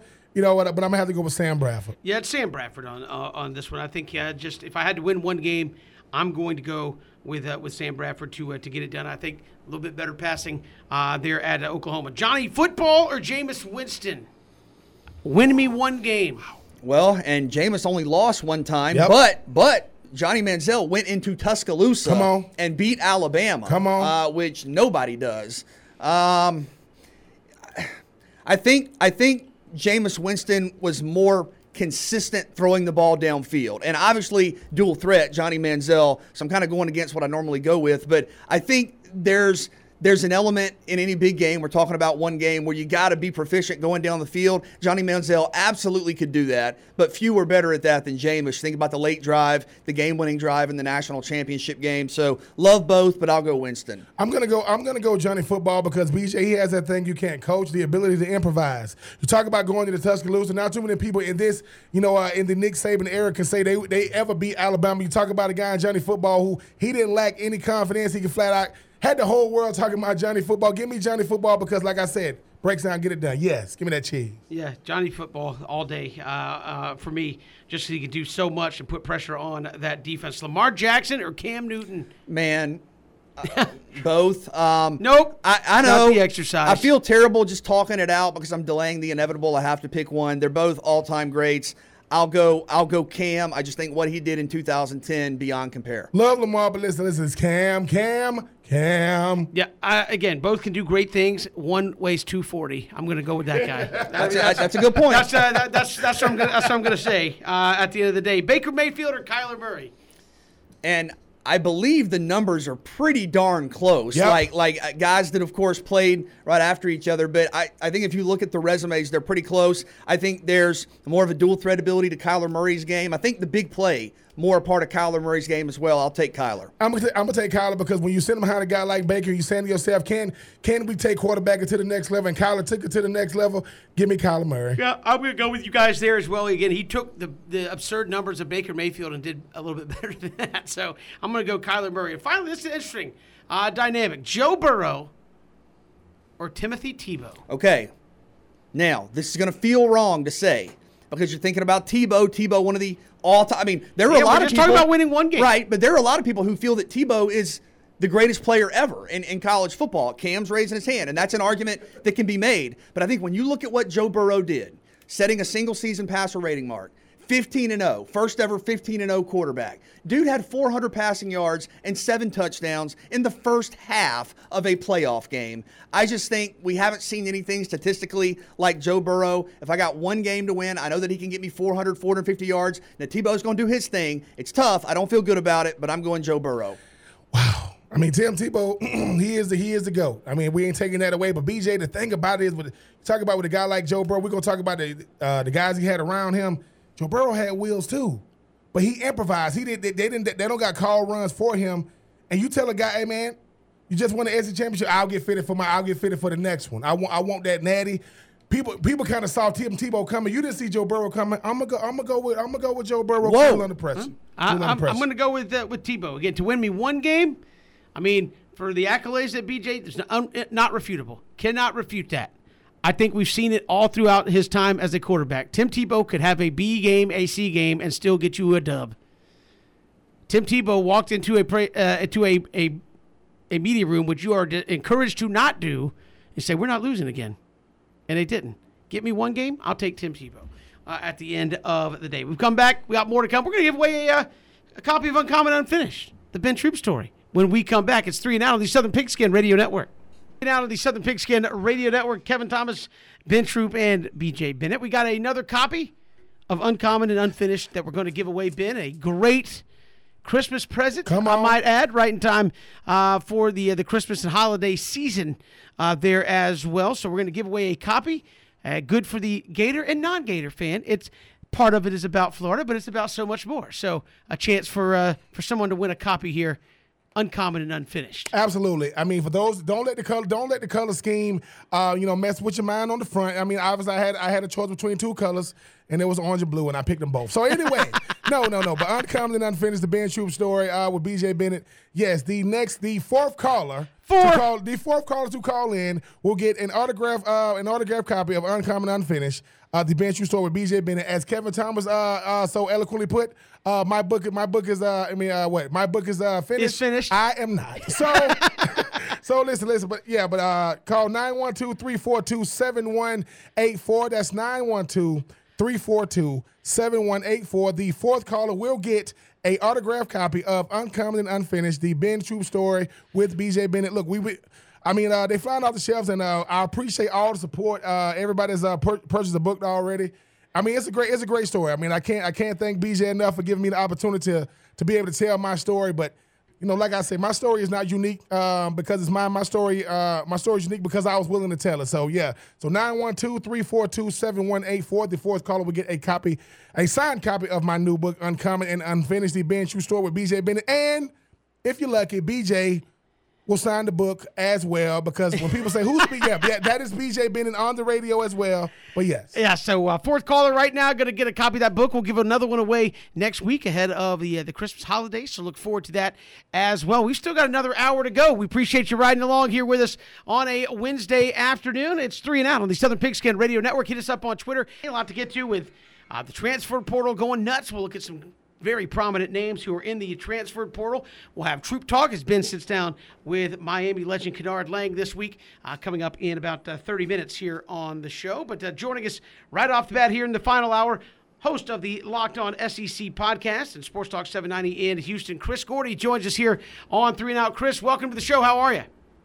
Yo, what's going on, guys? Good to be here. Hey, appreciate you coming on. Obviously, we now know the college football playoffs.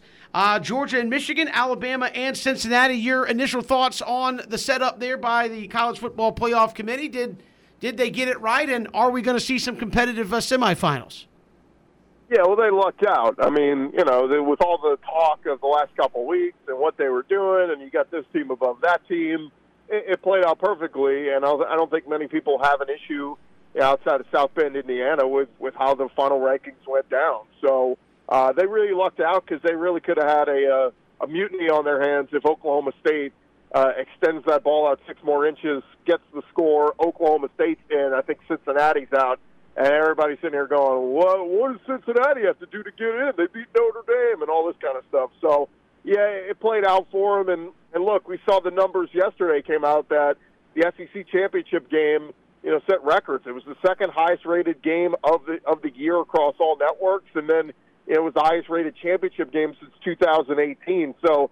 I got a feeling those folks at ESPN are really crossing their fingers and hoping Georgia takes care of business against Michigan and Alabama takes care of business against Cincinnati and gets a rematch because everybody and their brother tuned in to see Alabama Georgia round one. I think they'd all be tuned in to see Alabama Georgia round two.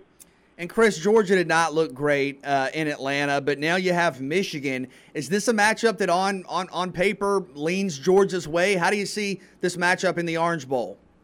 Well, I always defer to those guys in the desert, and uh, you know they seem to know something. And when I saw the line came out, initially I saw one sports book at Georgia as an eight-point favorite, another one had a six-point favorite. So yeah, Georgia's about a touchdown favorite. Um, you know, this is the best team that Jim Harbaugh has had since he's been at Michigan. It's finally starting to come together. To come together, it only took about eight years, but uh, yeah, it's finally got a competitive team, and um, you know, it's look, it, this, is, this is this is a different Michigan team than we've seen in recent years. They run the ball really well, and McNamara's done a really good job at quarterback. That's been their big Achilles heel in recent years. So Georgia's going to have a good fight on their hands. That said, I think Saturday was more Georgia not getting exposed, but kind of letting their guard down a little bit. I mean, uh, you know, with this Georgia defense has been so dominant all year, they got manhandled by the Alabama offensive line. Uh, even when they blitzed, Alabama was able to pick it up. Bryce Young was able to get the ball out of his hands quickly. So I, I thought Saturday was more a case of Georgia didn't bring their A game because Alabama all season long they've had their warts. We saw them, you know, get sacked seven times against Auburn and need a miracle final drive to send it overtime. I saw them get held to six total rushing yards against LSU in a game that they probably should have lost.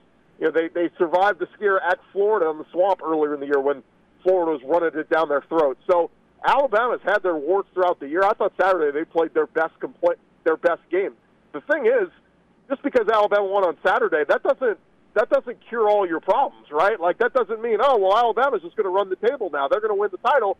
No, you you they can absolutely resort back to the Alabama team we saw most of this season, which was a largely inconsistent team. So yeah, I would say we're most likely going to get a rematch between Georgia and Alabama. And look, you know how hard it is to beat a team twice in the same season. So we'll see what happens when we get there. But I like Georgia to beat Michigan, and I like Alabama to beat Cincinnati. But everybody needs to slow down on this. Alabama's going to rout Cincinnati talk because uh, this is a really good Cincinnati team that just 11 months ago I watched them go toe to toe with Georgia in the Peach Bowl, and Georgia ended up winning by a field goal. And you know that was a team that supposedly Georgia was way more talented than Cincinnati. So Alabama better not mess around; they'll find themselves in a dogfight with this.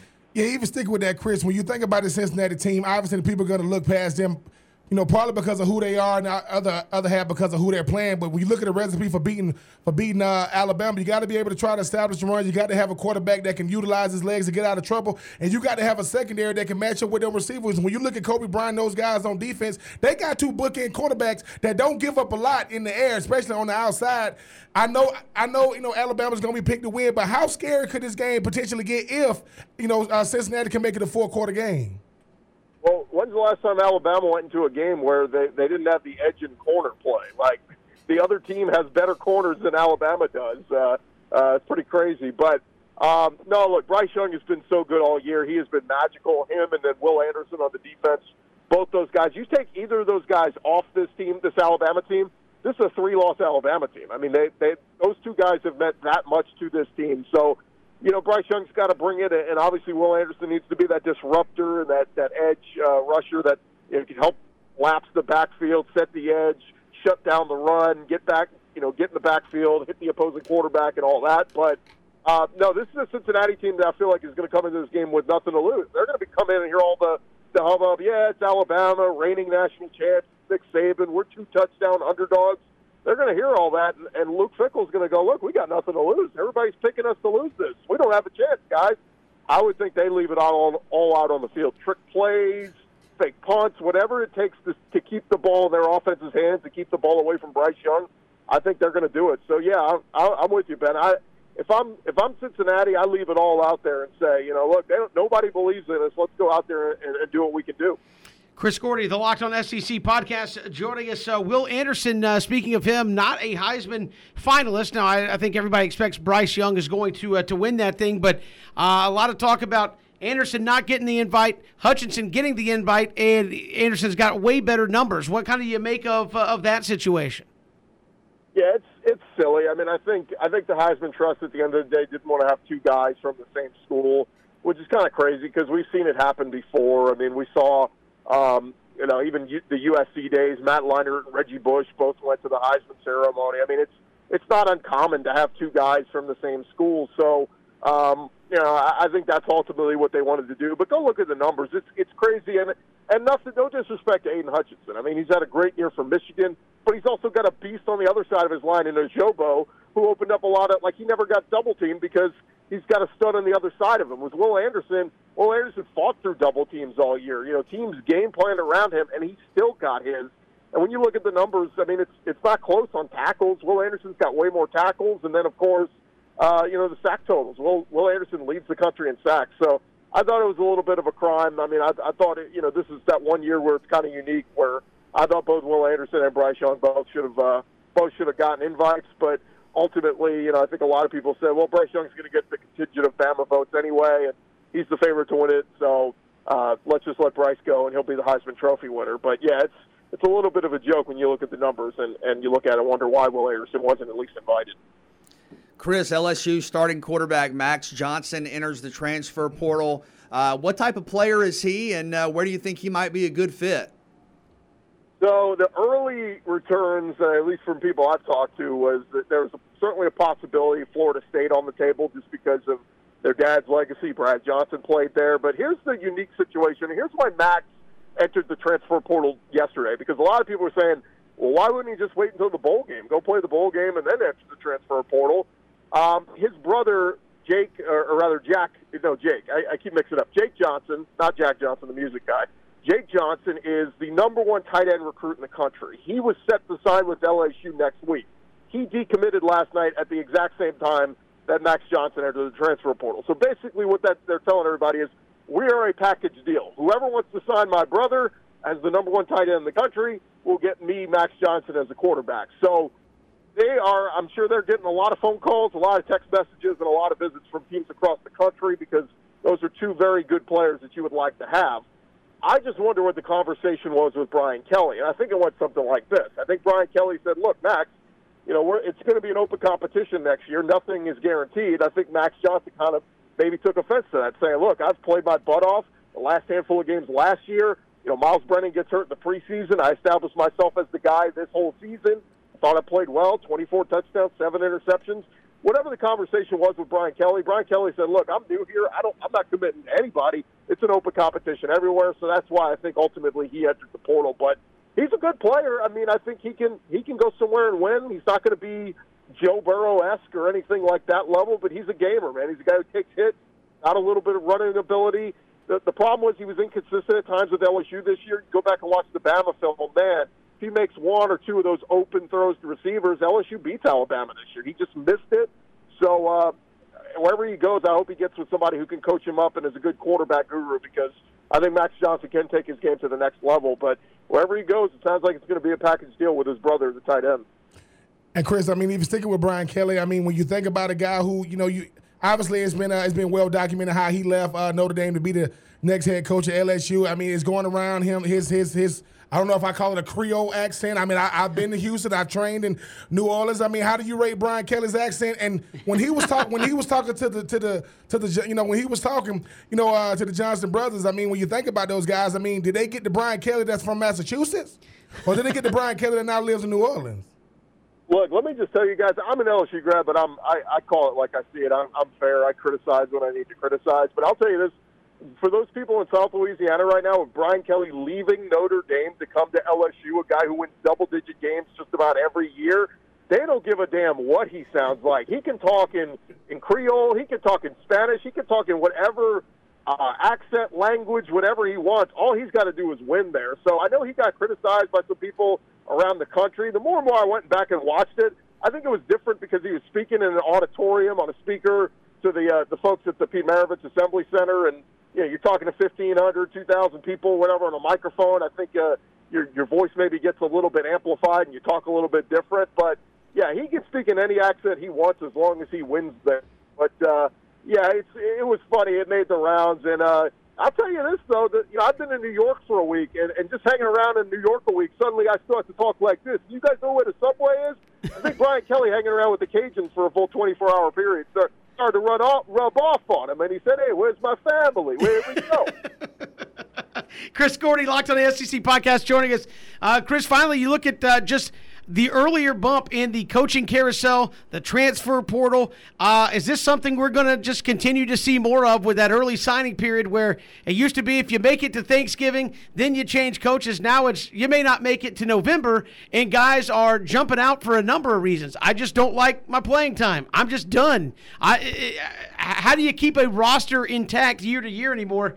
Uh, seemingly with the transfer portal and just a continuous record number of guys seemingly by the hour jumping in that thing. Well, they're going to have to rein it back. I mean, I, I hate to say it, but you're going to have to get back to the rule of, you know, if you transfer, you sit out a year. I know a lot of people don't think it's fair, but you know, look, we saw guys can find, re- you know, if you have a legitimate reason why you want to leave, you want to be closer to home. You had a death in the family. Uh, you know, Justin Fields was able to leave Georgia and go to Ohio State and not sit out. I mean, if you have a legitimate enough reason, I think the NCAA can find a way to, to give you the waiver. But you just can't have it like it is now. It can't be the Wild Wild West where, oh man, this guy jumped me on the depth chart, so I'm jumping into the transfer portal. And I, I'm all for player uh, empowerment and players being able to choose where they want to go. But I also believe a little bit in look, you, you choose a school because you chose the school. You don't choose a school because of the head coach. I think Arik Gilbert, you know, was an example of that. Oh, LSU won the championship, so let me go commit to them. No, man, go choose LSU because you like the facilities, you like Death Valley, you like the fans in Baton Rouge. Like, you need to, we need to get back to having kids pick schools and not coaches and systems. And I know it's hard to say, especially with some of these quarterbacks who, you know, want to go play for a certain coach because they like their style of offense and all that. But back in the day, I know Ben Troupe was sold on the Steve Spurriers and all that. But I guarantee you, he loved the swamp when he saw that or that orange and blue and said, "I want to go play there." So uh, we just got to get back to some of these kids being sold and and, and you know wanting to go play for the school rather than who's there, what the competition looks like. Chris Gordy, Locked On SEC podcast, joining us here on Three and Out. Chris, appreciate the time. Thanks so much. Definitely, guys, anytime. Appreciate it, and he uh, joins us here on the uh, on Three and Out. As again, we talked a lot of college football with him, and Ben was Florida Gator in all kinds of weather. Right? It doesn't matter. Uh, no, I, I, I, I would have, I would have loved to be one. But, uh, but Chris got to understand this. I mean, the thing that the thing that got me at Florida is the thing that's a selling point now at these schools. The face of the school is the coach. I mean, uh, coaches are synonymous with these schools. Georgia is Georgia, but what Kirby is, what Kirby is doing, what he's doing, it makes him more attractive. And and the whole thing about it is we associate all kind of things with faces. I mean, if I say the Lakers, you're gonna say LeBron, and, and Kobe was there, and Shaq. was- That's just how we do. And the thing is, people say, well, uh, you know, commit to a scheme, commit to a, you know, commit to a scheme, not a coach. Well, the scheme is what I'm going to play for. I'm, I want to be in the scheme at the school, but the coach is the one sitting in my living room. So for those be thinking that, hey man, commit to a school, coaches ain't committing to schools. Coaches committing to that money. Because if the money goes up, the coach leaves. So you telling me to do something you ain't Well, asking the coach to do. I agree. I mean, I agree. I, I think you look at it, and he said, "Hey, maybe there's a way. I rein it back." I, I don't know that there's a way you can uh, at, at this point. I think, look, once you open the door and said, "Hey, you can free transfer," it's going to happen. Guys are going to use it, right? I mean, I, I think we've seen guys who are good players at school say, "You know what? Nope, I'm out." I mean, it's kind of seemingly with no reason to transfer. Say, "Nope, I'm just going to change." And to me, I don't know how uh, you put that genie back in the bottle i i in any way, shape, or form in, in college football. No, I think this is something that's a new reality, and players. Ben, we were talking about this earlier. What uh, a generation ago, you had to make a list of schools. Your coaches had to approve it, Yep. and that that wasn't fair. That that that was restrictive, and that was a set of circumstances that applied specifically to student athletes and not anybody else. You know, I think there are there there there are pluses, there are minuses to the transfer portal, but at the end of the day, I think it makes sense for the for these student athletes to have autonomy over their future. Uh, go ahead, Ben. No, I was just gonna say, Kevin, it's something you said. You know what the transfer portal is? That's reality. See, a lot of times we jump into the transfer portal because I was something. I don't mean I is anymore. I was a, a big time recruit. Now I got to deal with the current uh, recruiting classes and hope that I can get to one of these schools because we see about the guys like the Jermaine Johnsons of the world that make it, that, that leave Georgia, go to Florida State in ACC defensive player. That is not the barometer. That is the exception. How many guys going to the portal never to be seen from, heard from again? Hey man, it's your, it's your, it's your choice. But just know, once you leave your school, you might not have another school, uh, you know, to call home. And we'll see how it goes. But as, as BJ said earlier today, seems like by the hour you just hit refresh on your phone, and there's a couple more guys said, "Nope, I'm out, going somewhere else uh, to uh, continue playing uh, college football." We've got much more to come here on Three and Out. All across the Southern Pigskin Radio Network. Speaking of that transfer portal, a lot of big not big time names in that portal. Where might they land? We'll get to that next year on Three and Out. But we are fired up off the air on a Wednesday talking about transfer portals. I mean, I didn't even see Ben. Ben walked out. Yeah, Ben was like enough about the transfer. you on a portal. private phone call? No, Were you on a personal phone call? no. Ben so just- hold on. So is it, is it so private? No personal. I no. was asking. No, Ben, ben just didn't want to talk about the transfer. no, portal. no, no. I, do, But I, I always want to talk about the transfer portal, but I. But Kevin said, I mean, Kevin was talking about, uh, you know, you want security, you want freedom, you got to pick. BJ wants to make sure that these coaches are under the same scrutiny the players are. You're gonna have to find a healthy. You're gonna have to find a healthy medium because it's funny that you are putting more scrutiny on 18 to 24 year olds than you're putting on grown men who was just up there talking about commitment and standards Sure. and what we're trying to build here. And two years later, gone, done, moved on, and they have to pay me to leave. I guess you get paid if you get fired, not if you resign. So That's they make right. sure they get fired. Go ahead and fire me real quick. Uh, we got uh, a couple of things I want to get to here with the transfer portal because there are a lot of big names in the transfer portal.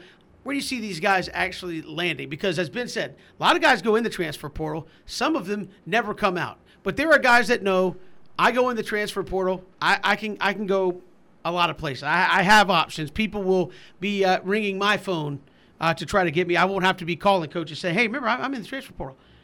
What about Myles Brennan, uh, LSU? Where do you think he ends up at the end of the day? Yeah, and I mean, who knows where they get? I, I'm, I'm just kind of thinking off the top of my head about fits that could make sense. And one of the one of the schools that jumps off the page at me when I just look across the landscape of college football is is Virginia Tech. You know, Virginia Tech, you got a new coach coming in, with with with Brent Pry. You're talking about probably resetting some things offensively. I think they've had a couple of quarterbacks transfer, including Hendon Hooker last year. You probably want a veteran quarterback if you're a new coach coming in, and uh, if you can get a guy that started in the SEC, I believe will be a fifth year senior. He can help bring along some other guys. Uh, I I think it might be interesting to see Myles Brennan at, a, at an ACC school like Virginia Tech. I mean, BJ, don't. I mean, uh, I'll, I'll stay in the East. I'll give you two more schools. What about Virginia? What about Duke? I think when you talk about North Carolina even, yeah. When you talk when you talk about coaches that want to have a guy that, that you know and go out there and sling it around, and you know he has one year left to go out there and prove. It's, it's one thing knowing that all I got is one year left. So give. So I'll take Virginia, Virginia Tech, Duke. You know, even North Carolina because you want to. The day and age, uh, Kevin, of these wide open offense, you want to have a guy that can get these uh, playmakers the ball.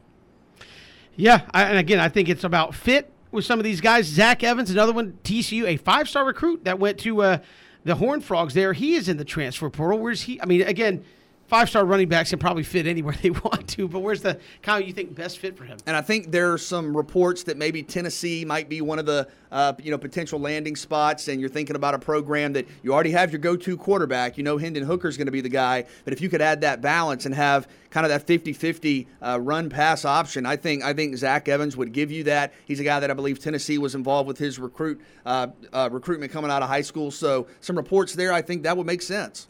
I mean, I, I mean, uh, you know, what about what about a Kentucky team? You know, you know Kentucky's going to run the football. You know they're going to make a value ever to run the football. And like you said, Kevin, when you got five stars next year, name you are running back. Listen, coach, all I need is what 15, 15 touches a game. What can he do with 15 touches a game, especially when he's playing motivated football? Give me Kentucky. And speaking of that, Jahmyr Gibbs, Georgia Tech, another guy, uh, top running back, could go probably anywhere he wants to go. Where's the best fit for him? From Dalton, kind of North Georgia uh, some people have said Tennessee is not that far from uh, from Dalton. If you want to stay close to home, where would be a fit for him? Well, you mentioned it. When you're a guy like like like Gibbs, I mean, anywhere you go, I think you can be a, an offensive focal point right away. I mean, I'm thinking of uh, maybe a Florida. I mean, Florida's had some really good running backs, but if you get Gibbs in there, could he be kind of that every down back for you and maybe give you the you know the special teams ability, yeah. the the dual threat ability, receiving? And I, I, think for him, you're talking about one season. I mean, he he was listed as a freshman because yes. he got the extra year, so technically wherever he goes, he could play for three more years. But I think you're really for him three years out of high school, talking one one more one more season. And you look at Billy Napier when he was at Louisiana, they ran the heck out of the football. I mean, you're thinking about guys like Trey Ragas and guys that have gone on to the National Football League. So I don't know. I mean, I think he's going to have his his pick of schools, but I think somewhere like Florida would make sense. Billy Napier, don't make this hard. Come on, man. I mean, listen, go go all in on this guy because we all know when it comes to new coaches, outside of the, outside of the new coaching schemes. I mean, the new you know uh, a new regime. You want to be able to show that you can go out there and get a guy like a Jahmyr Gibbs. I mean, he was unhappy because he wasn't getting the touches. I, I think it has less to do with the team he was on and more to do with the fact he wasn't getting utilized. I do agree. Uh, you know, uh, BJ, we talk about, I mean, we are the transfer portal king when you talk about the uh, running backs coming in, guys from Clemson, guys from, you know, uh, Miami, Lindor, and those guys. You get a guy like Jahmyr Gibbs in, you tell him we're going to run the football. I think he'll be a very happy customer because he's at a premier school in a big time conference and he gets to get, go out there and showcase his talent. All right, a lot of quarterbacks in there as well. Quinn Ewers, uh, Ohio State, people go, Quinn Ewers, he was the, I, I don't know how to phrase it, he would have been the number one quarterback coming out this year but got out of high school a year early so he could sign an NIL deal to not play at Ohio State, and now he's in the transfer portal. I think the young yes. man is from Texas. Uh, yes, so. and for a, for a long period of time, he was committed to Texas during the recruiting process, and that's obviously been a team that's been talked about. I think one of the front runners listed uh, publicly is Texas. I think Texas Tech has been in there as well. And look, if you go to Texas, I know he he probably looked around, looked at the future at Ohio State, and thought – yeah, CJ Stroud's a Heisman finalist. Yeah. He's a redshirt freshman. Yeah. He's going to be here for a while. You go to Texas, I mean, I don't know, I'm not a recruiting expert, but isn't isn't Arch Manning considered considering yeah. Texas yes. as one of his yes. leading schools? I mean, you go to Texas Tech, they have a great tradition of throwing the football. You think about uh, uh, Graham Harrell and B.J. Symons and Pat Mahomes and all the. I mean, I think you could go out there and kind of continue that tradition. So may end up going back to Texas. That's where he was committed to, but I think it'd make a lot of sense to go to a place like Tech. Yeah, but I think what happens is now, uh, you know, BJ, the one thing he's shown is he's a he's a brand that want to be attached to a bigger brand. I don't know if Texas Tech does that for him. Yes, he gets to get on the field, but no, no one really cares about what goes on at Texas Tech. Steve Sarkisian, I mean, obviously didn't have the year he wanted his first year, but you know when you give Sarkisian the quarterback and they and they're gonna be able to get guys in there. You know, uh, I mean, uh, I think when you look at the running game, he got a chance to go in his home state, the biggest brand in the state. Watch Yeah. out for them Longhorns to be able to snatch him I, up. I think you're right, Bennett. You leave high school early so you can sign an NIL deal. You're not going to Texas Tech. I, I, I just, I just cannot see that happening. Dillon Gabriel, Central Florida. He was injured most of the year there for Central Florida. He is in the transfer portal. Uh, might say if Florida State be interested in getting another Central Florida transfer. Well, it looks like uh, a lot of reports out there that maybe maybe Ole Miss is where uh, Dillon Gabriel is going, and you think you have Lane Kiffin now. Ole Miss just lost their offensive coordinator Jeff Lebby to Oklahoma, but they're still going to spread you out. They're still going to throw the football. That's what Lane Kiffin does, and of course Matt Corral going to the NFL draft. Uh, that that seems to be a report that's out there, and I think that that that's one that logically you could understand. Okay, you're at Central Florida, you were fantastic. You have an opportunity at an SEC school to step in, play for a quarterback guru right away. That's a no-brainer, BJ. I mean, uh, listen, in 2020, Dillon Gabriel. I mean, he he went out there, was able to go out there and get it done, but it didn't have the year he wanted to in 2021. But the thing is, once again, brands. You know, and it's, it's about schemes. You're not going to get a better scheme for his skill set than than uh than an Ole Miss. So I can see Ole Miss jumping in, but once again, he's going to be a guy dual threat that can that can put it in the air. I think uh I think Ole Miss is going to suit him the best. SEC, big time coach Lane Kiffin. You know, it should work because make no mistake about it, Lane Kiffin knew about this kid. You know, when he was at when, when he was at FAU. Yeah, Max Johnson. We just kind of talked about that last segment. Uh, son of Brad Johnson, who for, played at Florida State. Might that be, and, and how much of it could be tied to where his brother goes, but uh, might that be a new landing spot for that LSU quarterback? potentially. And you're talking about a guy that had 24 touchdowns, seven picks, uh, 3,000 yards, I think, in the SEC this year. So did a really good job. I think because where his father played quarterback, I think that's the school that immediately comes to mind, FSU. I think he has to. I think at this point, I mean, I think it makes it. Uh, I think it makes it very dynamic. when You get him and his brother. But look, most guys want to check. One, most guys want to uh, follow to their, uh, you know, fall behind their, uh, their their father, follow to their father's, you know, father's footsteps. But I will say this: he goes to Florida State. BJ, I know they got a young man there right now, Jordan Travis. It's life is not going to be easy for him to just get a starting job. But as we all know, you want a guy that can push the ball down the field. Max Johnson's built for the moment. Yeah, Spencer Rattler, another quarterback, Oklahoma. Does he follow Lincoln Riley, who essentially benched him this season when things went uh, a a little off track? I think I think that would surprise me, but there are some rumors of him going to LA, UCLA. Uh, some reports online, and isn't that what Troy Aikman did? Didn't he start out at Oklahoma? Yeah. and go to UCLA. Uh, so maybe not. No, you're saying no. I'm, I'm, try, I'm, I'm, I'm trying. I'm, I'm thinking maybe I got him confused. That's with, what my uh, brain's with, telling with me. a John Elway or something. I something may like be that. wrong, but Cam, you look it up. I think I think Troy Aikman started out at Oklahoma, transferred to UCLA. We'll see if I'm could be Maybe totally I'm off confused. base. John Elway was at Stanford. But I've seen some reports been UCLA. Spencer Rattler is uh, from Pac-12 country. I think he's from. I think he's from uh, you know Arizona. He will be going to either Arizona State or UCLA. I think kind of you know kind of different than most. He's kind of want to prove that he can go out there and get it done at a big time school, but kind of want to. Uh, it's more reputation with him now, uh, Kevin and BJ, because don't didn't have the best reputation with his teammates. But yes, I think Chip Kelly might get a big one in uh, Spencer Rattler. And quickly, Eli Ricks, LSU. Uh, a lot of talk about where he could go big time uh, time corner. Where's the best fit for I Eli mean, Ricks? Could the dogs be involved here? You went out and got Derion Kendrick. He's been great for you. You assume Kendrick's going to the National Football League. I know Alabama's been rumored as well, but I think maybe Georgia might be a spot. Listen, Alabama, Georgia calling your phone. Everybody else gonna have to be, you know, they're gonna have to wait around until he says yes to one of them. He will not get to his third option. I see him being, listen, either being in crimson or being in red and black. That's a quick look at some big names there in the transfer portal and where they might be the best fit. And again, those are some of the big names. A lot of guys filling up that transfer portal looking for places to play in 2022. We'll come back. We'll have Troupe Talk. Ben sits down with Miami legend Kenard Lang here on 3 and Out on the Southern Pigskin Radio Network.